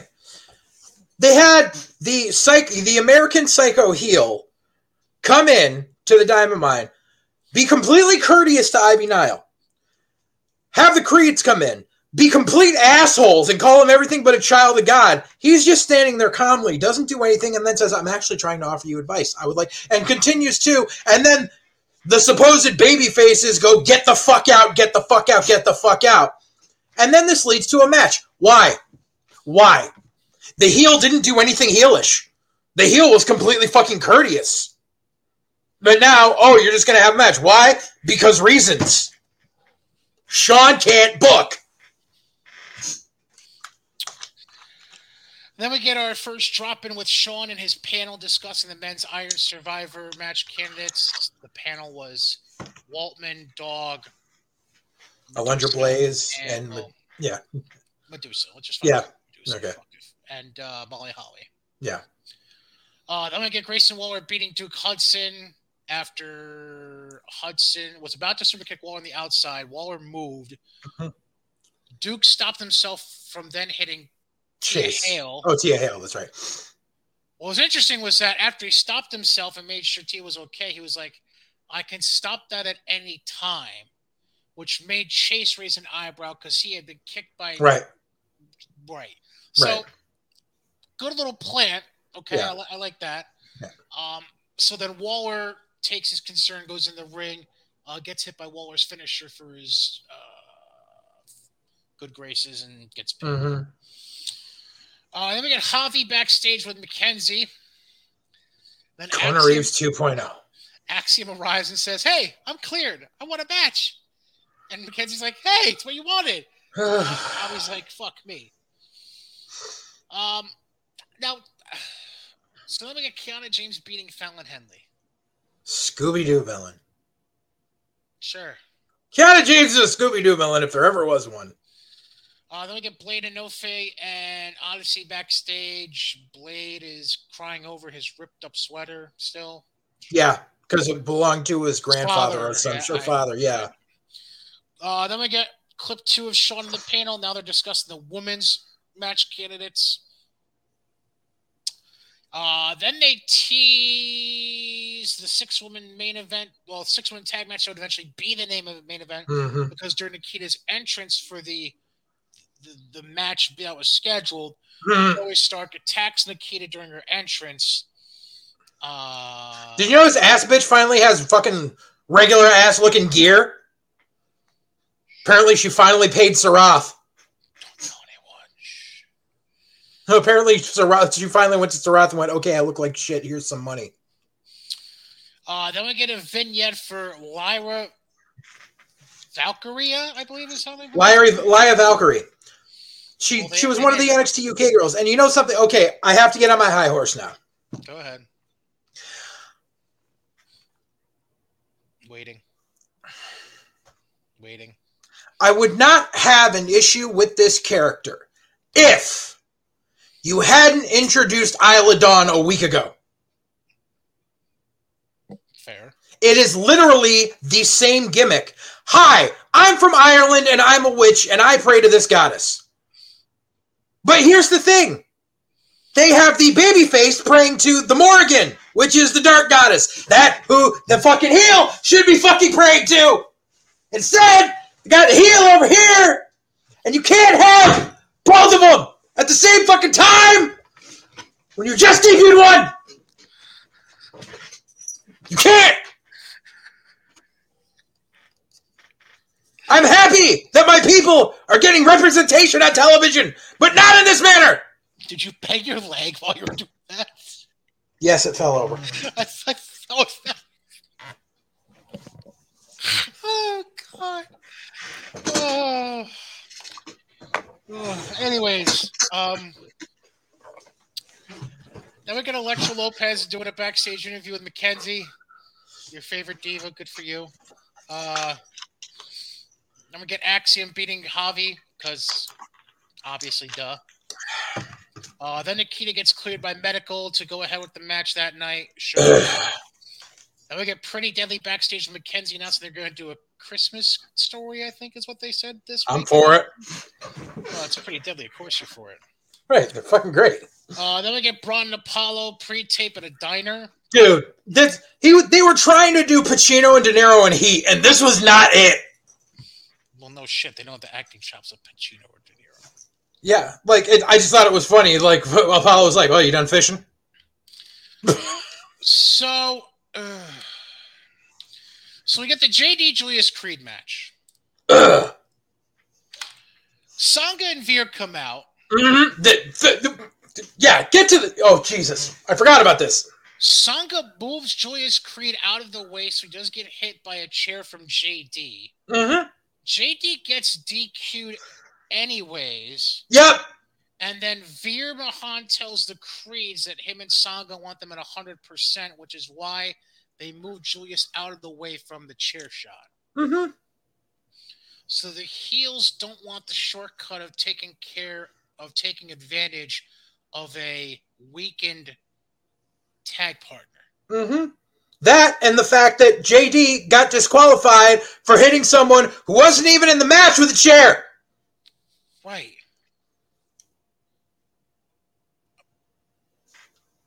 Did I miss anything? No, Sean can't fucking book. How many times have we seen just on WWE TV alone? If here comes someone out to fucking interfere, and the person in the ring goes, "No, you don't." So that means all those should have been DQs. According to Sean's booking, it should have been. Yeah. No sense. Yeah. Then we get an Alba Fyre vignette about Isla Dawn. Sure. Uh, then they show Dijak leaving. He's met in the parking lot by Tony D and uh, Stacks, right? Yes, I'm trying. I, I sometimes I forget which one is Stacks and which one used to be Two Dimes. I'm sorry. Cole Karter was two dimes. Right. That's what I thought. Um, I- Tony D was basically trying to. I, I don't fucking Tell Dijak what's what. essentially, which is stupid because that. Never mind. I'll leave it alone. Mm-hmm. Um, then we get Von Wagner making easy work of Malik Blade, and then Enofe and Odyssey come and make the save after, so Blade doesn't die. Right. Like I don't understand why. Like we all know that this is just supposed to be fucking Odyssey versus fucking Von. Von. Like, why are we taking these extra steps where we're taking these guys who are in a burgeoning tag team who actually could be doing something and just jobbing them out to this motherfucker who's going to get fired come the end of the year anyway? Who Von? Yeah. He is not lasting through next year. Depends how much of a hard on Sean has. Well, you know something? It's not going to matter come January because Sean's not going to be booking there anymore.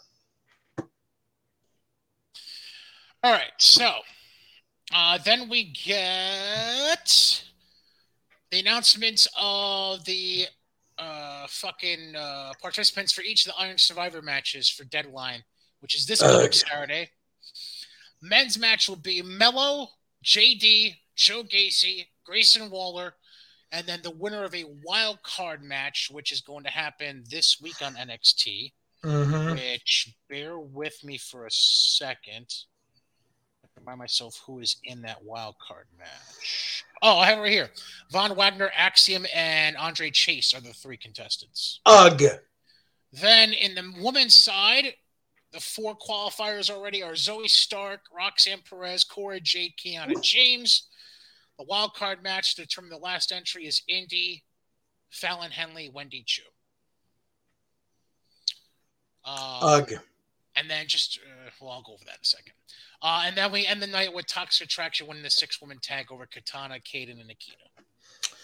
I think Indy is going to be done with NXT after this Saturday.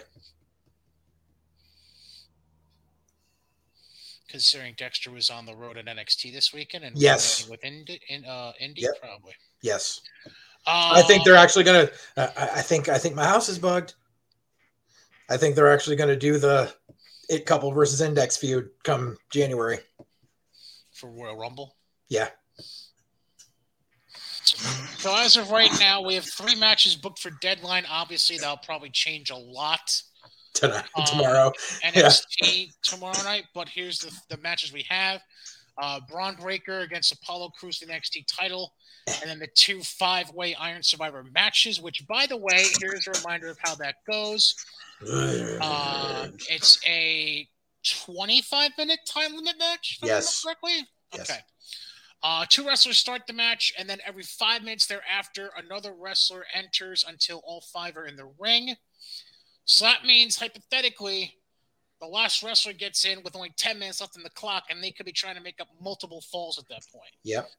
Um, then each time a wrestler scores a pinfall or submission, or is the victim or a, of a DQ. So DQs are going to count apparently. Yeah. Um, they gain a point.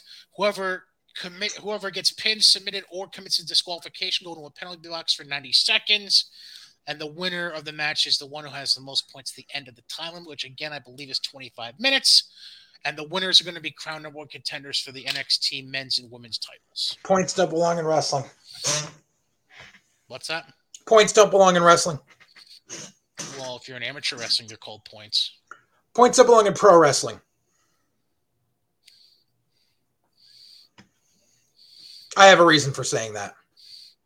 Like it being called falls instead? Is that what it is? No, no, no. Just making a point system for pro wrestling, number one, doesn't work. Number two, it's because uh, I've noticed some things being said lately on social media about, you know, some certain people who've been tooting their own horns about some shit. And all I'm going to say is if your point system and your your your version of what professional wrestling should be was so revolutionary, you would have drawn and you'd still be in business. And that's all I'm going to say. Point system. I'll tell you afterwards. Yeah, I'm gonna say I'm not picking up what you're putting down, but okay. Um, I'm trying to see if there's anything else. Uh, it looks like Tony D'Angelo is returning to action this week. He was week. never injured to begin with. I'm just fucking telling you what the website says. fucking god. Um. So the two wild card matches. We have the Tony D match apparently. Oh, you forgot to Creed Brothers versus Indus Sher on the deadline. Uh, I don't, if, I don't think it's been officially announced, has I it? thought they had. It might have been. Um, and then what else? And then it looks like we might have a because this is a good way to use his talent. Uh, looks like Charlie Dempsey might have a match on Tuesday night. You want to guess who it might be against from the looks of it? Dante Chen. Uh, no, somebody who actually ridiculed for not having wrestling gear yet. Oh, fucking Hank. Yeah, Oh, yay. because they had some digital exclusive promo between them. Boy. Yeah, I know. All right, let's go on to SmackDown. SmackDown, SmackDown. Uh, we open with Sammy and the Usos in the ring with Solo. They're cutting a promo. They were interrupted by the Brutes. Leads to the opening match where Sammy eventually beats Sheamus thanks to interference from the Usos. Battle of the Gingers. Yeah, that's exactly what Sheamus called it. Yeah. Um, then we get a pre-tape of Legado. Uh, then we got Kofi backstage with Megan. He's interrupted by That Aichner. pre was really good too. Yeah. Um, Kofi's interrupted by Aichner and Barthel. Kofi says Woods isn't there, but he's more than willing to compete in singles Vinci action. and uh, Vinci and Oh, I said Kaiser. Aichner, didn't I? oh, yeah, I said Aichner and Barthel. Holy shit. Wow. Yeah, Vinci and Kaiser. Fuck me. Yeah. God. Um, Kofi offers to wrestle in singles action, and Gunther suddenly arrives and says, I accept. I thought it was funny the second that happened. I saw on social media R.I.P. to the rest of Kofi's chest. Chest? It doesn't even exist really. exactly. Um, it's all basically just breastbone at this point, if that. Uh, then we get a backstage promo from Bray saying he didn't attack LA Knight. So who was it? Uncle Howdy? Fuck off. Um, Yeah, that's what it's gonna be.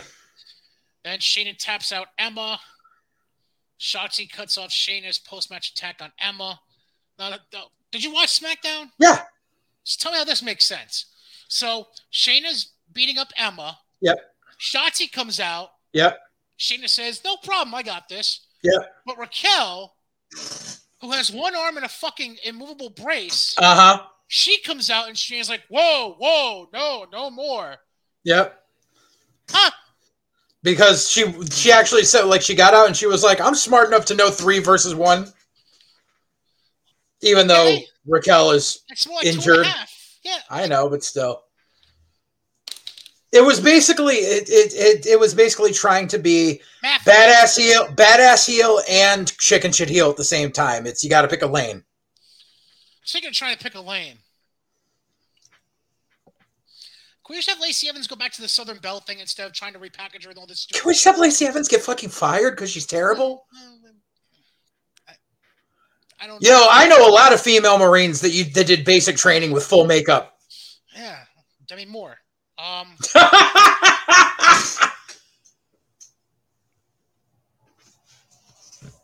you're welcome. I'm glad that popped. Oi. Um, then we get. Then we get a. Re- Sorry. Uh. oh god. What? It was a good movie. Um, then we get a Ricochet pre-tape. Uh, Gunther and Kofi are facing off. Again, I wrote in my notes Aichner and Barthel. What the fuck is wrong? with Braun comes out and takes out Vinci and Kaiser during the match. Chases him off, yep. And then Gunther ends up beating Kofi anyways because he's like six. Because he's Gunther. Yeah, and he's Intercontinental Champion. I feel like this is I feel like when this is like this is gonna lead to um like Braun is gonna be like a because obviously people are still gonna do Braun versus Gunther because people thought Braun, Braun was gonna win the World Cup and that should happen. But I think they're- I think they're I think they're holding off and I think um or it might be their Christmas special, something like that. yeah I I I'm, I'm thinking we might get uh, Imperium and a fully reformed New Day soon enough. Actually, you know what? They might hold off Braun and Gunther for. If I remember correctly, the technical season premiere of SmackDown Yeah. is right around. It's either Friday before New Year's or the Friday after New Year's. Oh, okay. So they might be. They might. That's maybe why they. Maybe. I'm not saying that's why they chose Ricochet to win the World Cup, but that might be why Yeah. they have held off the idea of Braun versus Gunther because they're saving it for the season premiere around New Year's. Yeah. Just a thought. Plus, we, do we even know when the fuck this Ricochet title match is going to happen? No, they just said that they get an Intercontinental title match. They didn't say it was a So maybe they hold off on that title match till New Year's, and then they have Braun and Gunther at the Rumble. Probably. Thinking. Or they could even hold it off longer than that and have Braun and Gunther fucking face off in the Rumble match, and one of them eliminates the other, and that'll be the spurn. Have Braun and Gunther at Mania? Not a Mania, but you know, just at the you know one of the stopgap Smackdowns between Rumble and Mania. Or Chamber? Because we do have Elimination Chamber this year. Oh yeah, that's right. This year, I mean. Or that that that India show they might be doing. Oh, yeah. Yeah. Which is still in the air. I guess it hasn't been. They're still working on it, but it's it's probably Well, not happening. Got fucking six weeks. Figure it out. Um, and we get the Usos sending Sammy and Solo to get the car because apparently Sammy knows a hot place to get something to eat, whatever. On. Um, but then once they leave, the Usos get attacked by Sheamus with a shillelagh. That's right. He threatens the Usos with him and Drew coming after their belts. Yeah. Sure. Okay. The one qualm I had about that segment, and besides, yo, After was- banger. Yeah, banger. the only qualm I had about that that I think it would have worked better because obviously, you're like, so at least WWE knows how to do backstage attacks way better than AEW, where the person's just standing there and the person comes from right in front of your face. right. I would have rather had it where instead of Sheamus coming in from the side onto camera, if he had come from the back there, where like it was all shadowed and shit with the boxes, if he had like slipped through there and knocked him out from behind, and then walked off on the other side going banger after banger, I just think it would have flowed a little bit. It still worked. Don't get me wrong, Right. but just like the little things. The little things. Uh, then we get damage control cutting a promo in the ring. They're inter- interrupted by Liv, who decides that three on one is good for her, but not for Shayna. I can't. I can't stand Liv. I just can't. And then uh, then Liv gets saved by uh, returning Tegan Nox. Gotta be honest, didn't see that one coming. Like, Me neither. I'm happy for Tegan Nox, but. Uh, Uh, then we end the show with Ricochet versus Santos, or should I say King Cuerno against King Puma? I don't know. Whatever. Prince Puma. Prince Puma, fuck off, whatever. They're both royal. Uh, this time Puma wins. Ricochet, just Uh-huh. play with me here, not you. Everyone else watching. Ricochet. Ricochet beats Santos, wins the SmackDown World Cup, and then gets confronted by Gunther. I mean, it was a good match, and it was one of those times where it's like, okay, it's the main event. It's for this prestigious thing, so this is where you have Let Ricochet break out the 630. hmm That's when it makes sense. You don't have him do it every fucking week. Right. But times like this, okay, it works. Right. Because you know WWE makes sense. Uh, duh, duh, duh. all right. So, couple of things. Number one, um, came out. I'm not sure if it was over the weekend or if it was on Friday, right before SmackDown, somewhere along that lines. Uh, Bobby Roode had neck fusion surgery. Yeah. So fuck. Yeah. Um, yeah. I, yeah. I don't know, man. I, I, I just, I don't know. That's rough. That is rough. Um, but I do want to bring up one thing before we get into some. Well, actually, no. This kind of feeds into news and notes, so I'll just fucking do it. Um, first things first. As currently constructed, what do we make of the future of the women's divisions between Raw and SmackDown? Because right now, let's let's just let's break it down for what it is. I can't make heads or tails for starters if we're truly done with Bianca and Bayley or not. Because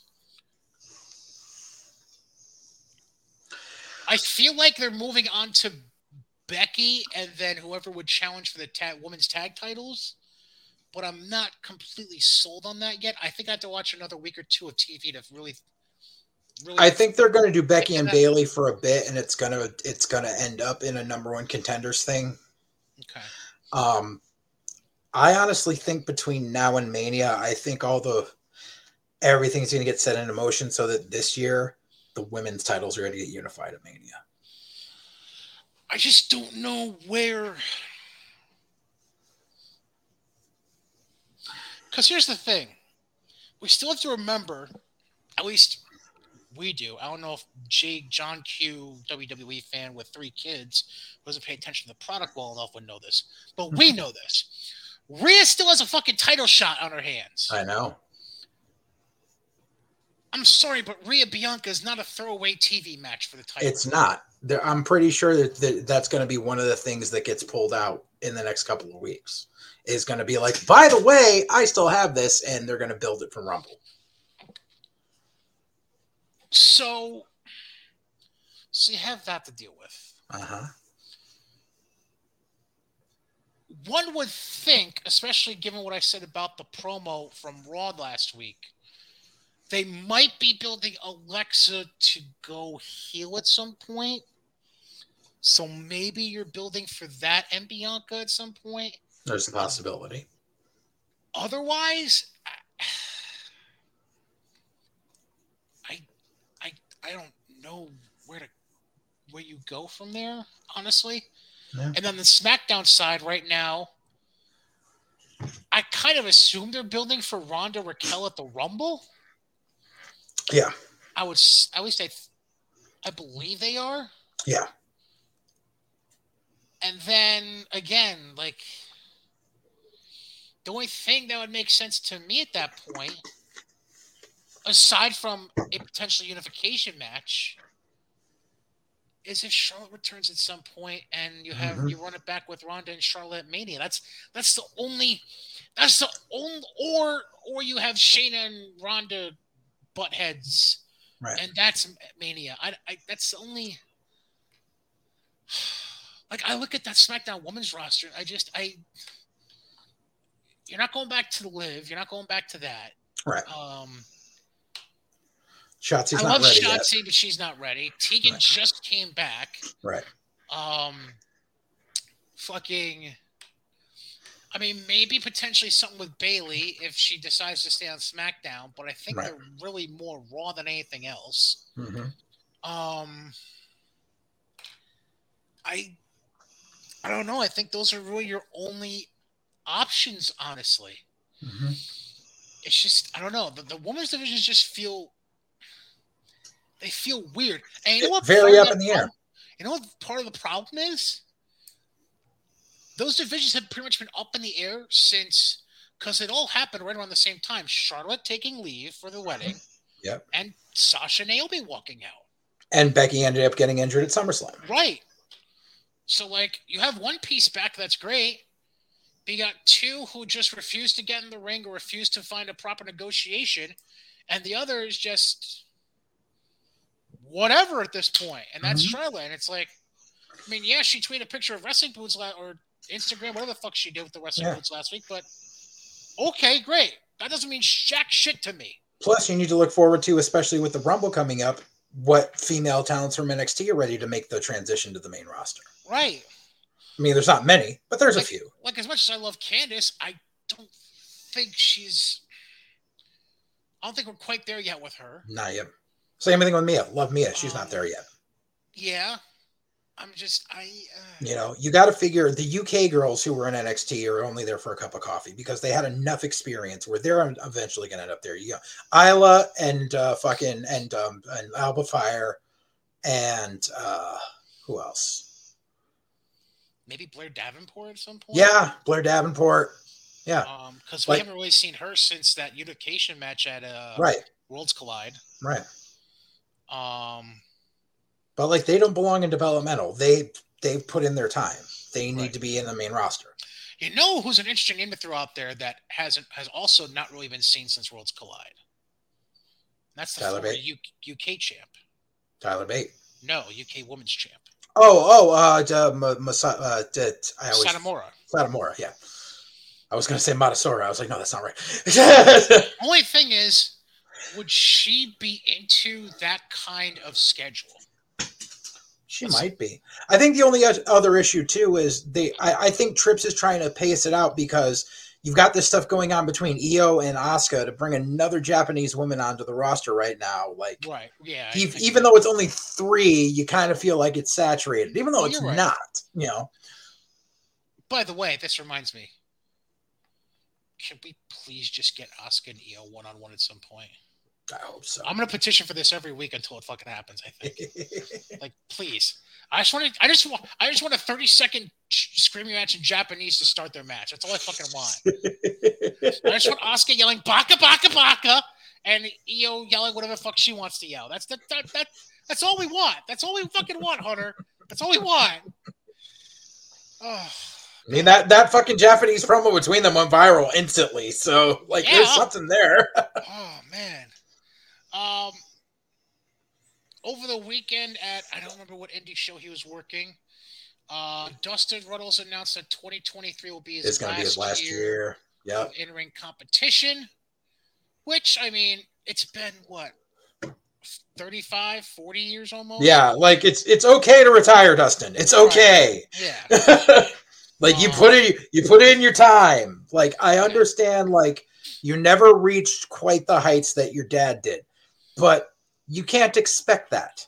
Right. Like a lot of these second generation and third generation guys are expecting to live up to the legacy that their fathers gave before them. And it's just sometimes it'll happen. Yeah, sometimes you'll get a Charlotte. But most times you're not. And that's okay. Right. Uh, real quick, there's three things got hit on in news and notes. At least three before we get out of here. Number Mhm. one. Apparently, there's this rumor going around. There's a former WWE writer for some ungodly reason who's just trying to spread the word He's trying to get fucking internet clout. that WWE is planning a stadium show in Puerto Rico between Mania, between the Rumble and Mania. Which is bullshit because we know they're planning an India show between Rumble and Mania. Well, no, the talk about India originally was like a week or two before Rumble. Oh, was it? I thought it was between Rumble and Mania. It was gonna be the week. It was gonna be the, actually the weekend before Rumble, I think. Oh, I was unaware. Right, which is why I said they got five or six weeks to figure shit out. Huh. Um, and then apparently the headline match for this Puerto Rico show would be Bad Bunny and Rey Mysterio teaming against Damian Priest and Dominic Mysterio, which would it gets funnier. Which I know. Which will lead to a singles match at Mania, not between Rey and Dom, because that makes sense, but it'll be between Dom and Bad Bunny.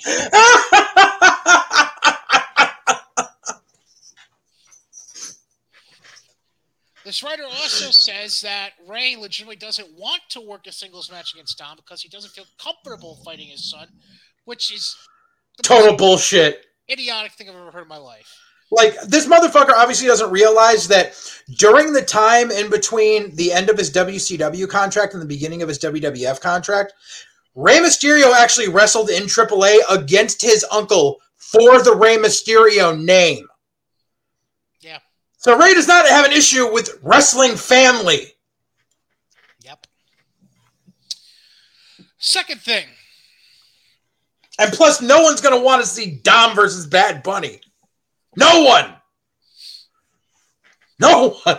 well, to follow that up, uh, I have a question to ask. Yeah. Hypothetically, in Yeah. some alternate universe not known as the Milky Way, Mhm. if that match were to ever happen between Bunny and Dom, who the fuck calls that match in the ring? Exactly. Like Bunny can do a couple of spots. I'll give him that. But he doesn't know how to call a fucking match. And Dom? I don't, you could put eight producers on that match. That's still going to be the drizzling shits. Unless you feed somebody in the ring as like the special referee who's going to walk them through it, Right. like that match is dead in the water before the bell Right. even rings. By the way, speaking of match producers, I, I have to clear something up that I because a lot of people have been talking about it and it's not true. Brian Kendrick is not back with WWE. He took. They said he produced. He helped Doesn't he produce. have. I feel like I just saw him promoted for a match coming up, I Yeah, he was promoted for a show in New Jersey that he pulled out of, and I, I was going to get to that. No, it's not even that. I I could have swore I saw him advertised for a TV match coming up. No, Unless I'm just fucking. no, it wasn't TV. It was a couple indie spots.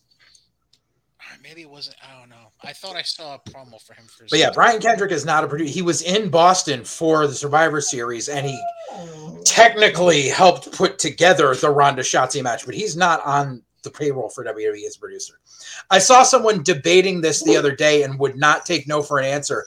And the person that was telling them, no, you're wrong, was Danny Cage of the Monster Factory, who I'm pretty sure knows more about backstage shit at WWE than the random basement goblin. Um, you want to know what I was just laughing at, by the way? Sure. SmackDown number five on cable Friday night on FS1. Yeah. Not what I'm laughing about though. What what, what did they drop? Rampage.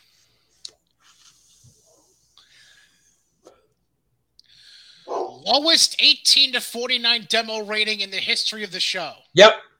I saw that. They can't even go on demos anymore. 0.08 and they drew a total of 361,000. Yep. Oh yeah, so I wanted to talk about that going back to the AEW thing about the ratings. Um, because I mean, I, like we don't talk about it every week, but once in a while we need to touch upon it because some people don't don't realize. You know, it's like, why does everyone care about the ratings? Because this is a business, and uh, businesses take money to work, and if there's no money coming in, the business does not survive. That's what some of you fuckers don't understand when you get a fucking hourly paycheck making a minimum wage, and you've never run a business. So let me put this out for you because pe- people are people are shitting on MJF as champion, saying, "Oh, where the fuck, blah, blah, blah, you put the belt on MJF and you're still not drawing ratings." Okay, I would like to point something out because I'm a very large proponent of MJF. If you look at the quarterly breakdown of any episode of Dynamite, the segment with MJF is always either the highest rated part of the fucking show or the only segment where the ratings uh, that are on a steady decline go up. Even this past week, the segment with him and Regal, it wasn't by a lot, but just that segment, they gained 10,000 viewers that then automatically left in the next segment. It went from 859 to 869 and back to 859. Now you need to realize that the show opened with 1.09 million people.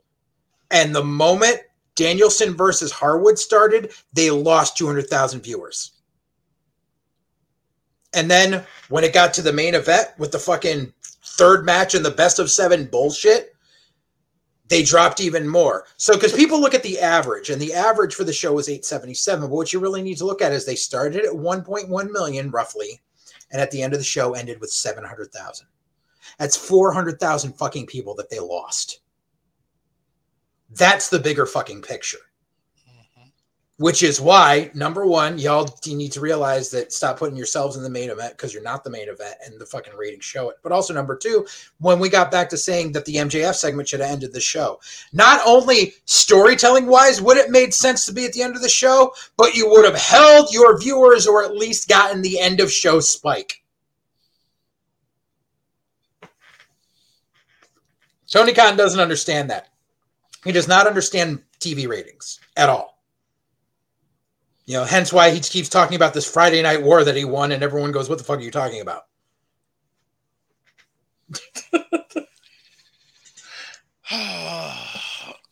yeah. Wrestling is a business. Two more things. Oh, Number yes. One, Kevin Nash tweeting out that he wanted to reach 100k subscribers on his podcast because he uh, apparently it was a wish of his son that had passed away six weeks ago. And he wants to take the 100k plaque from youtube and put it next to his urn which by the way he did end up achieving that by the end of the yesterday comments okay.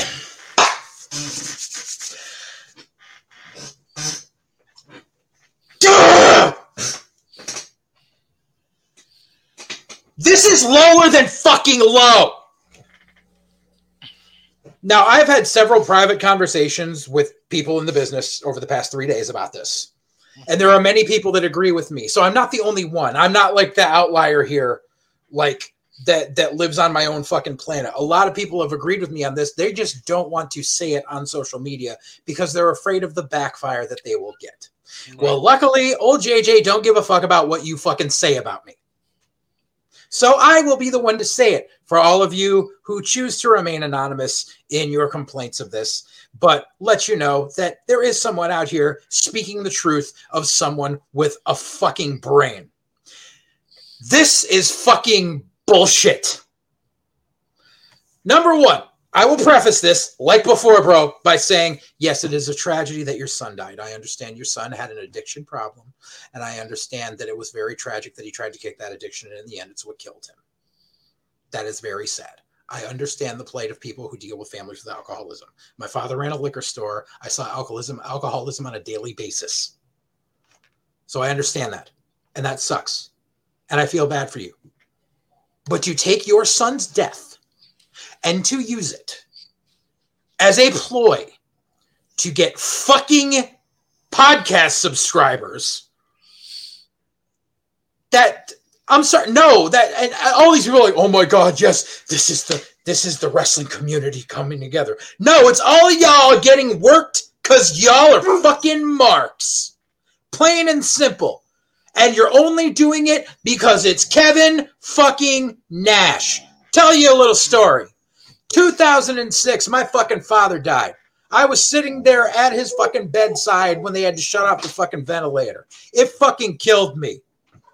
It was a week before one of the biggest shows that I had fucking been on. I, I hadn't been in the business that long. Because I remember because at maybe a week and a half before, because I remember specifically remember it was one of those shit or get off the pot moments where the fucking after party after my father's funeral, I was sitting there calling U-Haul places to try to find a truck for our ring because the U-Haul place that we were supposed to have or the ring we had fi- fell through, so we had to fucking do it. So I'm sitting there conducting business like outside my father's funeral. Mm-hmm. If I had gone on the fucking message boards and said, "Listen, guys, my dad just died," and the it, and his dying wish was that we we we sell out this show next weekend. I would have gotten fucking torn apart. Mm-hmm everyone would say, What the fuck kind of piece of shit are you? But because it's Kevin Nash, we have no problem with it. Listen here Cornette's got over 300,000 YouTube subscribers. Pritchard's got over 100,000. Bischoff's got pretty close. Those are just the three that I can think of off the top of my head that I looked at. They didn't have to pull bullshit like this. You have name recognition. You were one of the biggest names during one of the biggest wrestling booms ever. Maybe if you would just fucking hustle and push your fucking podcast, you wouldn't have to pull a stunt like this. And my, my dying son wanted a YouTube. Like, shut the fuck up. You know what my father wanted? My father wanted to keep living. That's something you fucking strive for. I'm sure. I'm sure your son went, Dad, Dad, please get us the subs for the lulls. Fuck that shit. Fuck that shit. Fuck Kevin Nash. I never really had anything against the dude other than I've seen a thousand times where he's talked a bunch of bullshit that he didn't know what the fuck he was talking about, and the fa- the fact that he's fucking magatarded, whatever. This no, this is fucking low. This is fucking low. How would it have looked if a year ago I sat here deadpan on here and went, you know, we're still kind of new at this and everything, but Jim Anderson was my boy, and he said, JJ, I really hope you guys get 10,000 subscribers by the end of the month. I, I would have gotten fucking torn apart.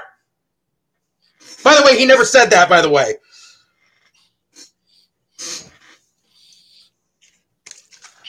Like, it's just bullshit. I'm sorry.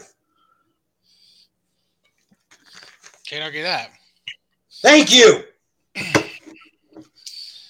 Brings me to the last thing I have before anything else JJ might have. This is more for JJ, anyways.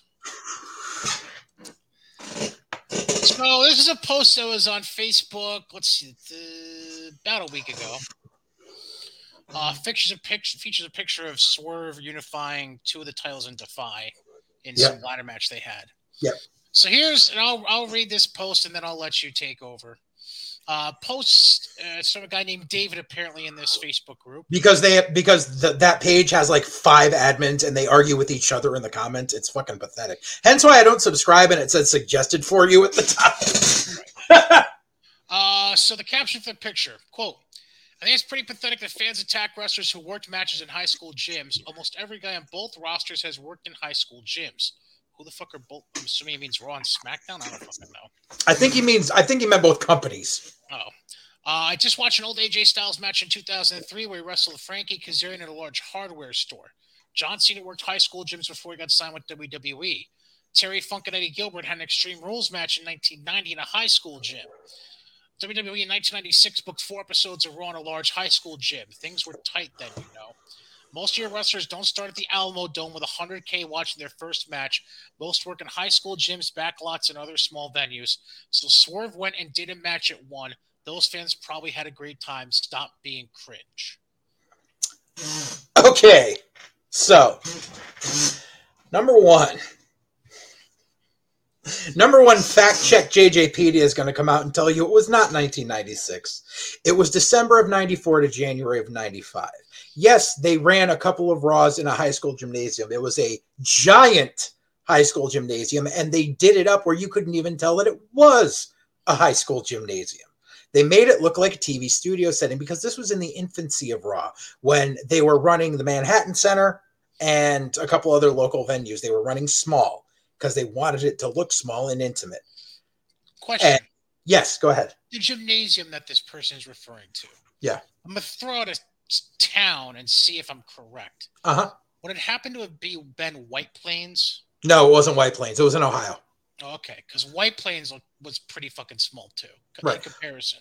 Right. But I mean, also at the time, like in Raw's infancy, they were doing house shows in high school gyms. They were doing them as fundraisers. There was a thing they used to run, I don't know if you remember, they used to run bumper ads during like the weekend WWE programming of, you know, run a fundraiser for your local charity or school, you know, mm-hmm. WWF fundraisers at your at, in your town. Right. Like I, you know, something. I grew up in Southington High, and fucking Bob Backlund did. They did a fucking house show there and shit with them. But you know, that was you know that was the thing. Also, what? I was doing the the the, the fucking back. No, right. Oh, okay. Uh, I get you. I get you. I get you. But so number one, that was all. Number one, that was that was twenty five years ago. No, thirty years ago. Sorry, almost almost thirty years ago. It was a different time. That was before the wrestling boom. And yes, obviously, indie guys came from fucking. You know, indie guys came from. Uh, you know, smaller backgrounds. By the way, that large hardware store match, it wasn't a hardware store it was basically a, an event venue that used to be like the building was like a giant ace hardware or something and it got changed into a sports venue like get your shit straight you fact checker but besides like besides all that that's not the issue because you know obviously guys have worked indies and you got to work your way up yes okay th- we get that the thing that that's killing because because the whole thing was people were dogging on Swerve for this, and Swerve was snapping was clapping back at them on Twitter, and it's like, okay, that's fine, everything. Mhm. The problem with this is Swerve is winning titles at indie shows when he's on a nationally featured company. That's the issue. The issue is if you aren't a nationally recognized and televised company, you shouldn't be having to take indie bookings. I've said this before. I said this back when AEW first started. When people were like, oh, well, Tony Khan's going to allow them work indies. You shouldn't have to depend on the indies to get over when you're on TV. That's what TV is there for. You strive to be on TV. You don't get to TV and go, okay, I got to go work this fucking Elks Lodge this weekend.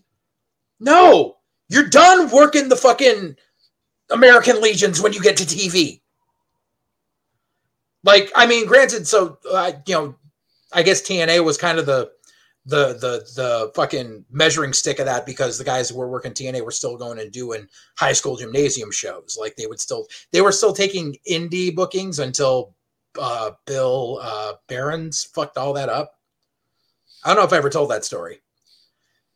Basically, uh, when Bill Behrens was in charge of uh, talent relations for TNA, Mhm. um, he came out and said, uh, if your company films your shows, then every then you have to pay TNA a ten thousand dollar fucking stipend for any talents that you use. That's some good blackmail. Yeah, that's when we had to. That's when we we we were still using Velvet Sky as Talia Madison when she got signed hmm because Talia trained with us. Right. and we had to take the title off her because she got signed to TNA and Bill Behrens went 10 grand and we went, Are you fucking serious? Like this is Jamie, this is our girl. So but yeah, it's just like it's not the issue of guys on the indies paying their dues. It's once you paid your dues, you should be done. And if you're going to do a, you know, if you're doing a charity show, that's one thing. But when you're going and winning titles for super indies or whatever, it was the same thing. It was the same thing I said with Moxley and the fucking GCW belt and how he went and did the job to Nick Cage, Nick Gage while he was fucking AEW champion. That makes your company look like shit. Mm-hmm. Having your guys appear on indie shows and winning titles on indie shows makes your nationally televised product look like shit.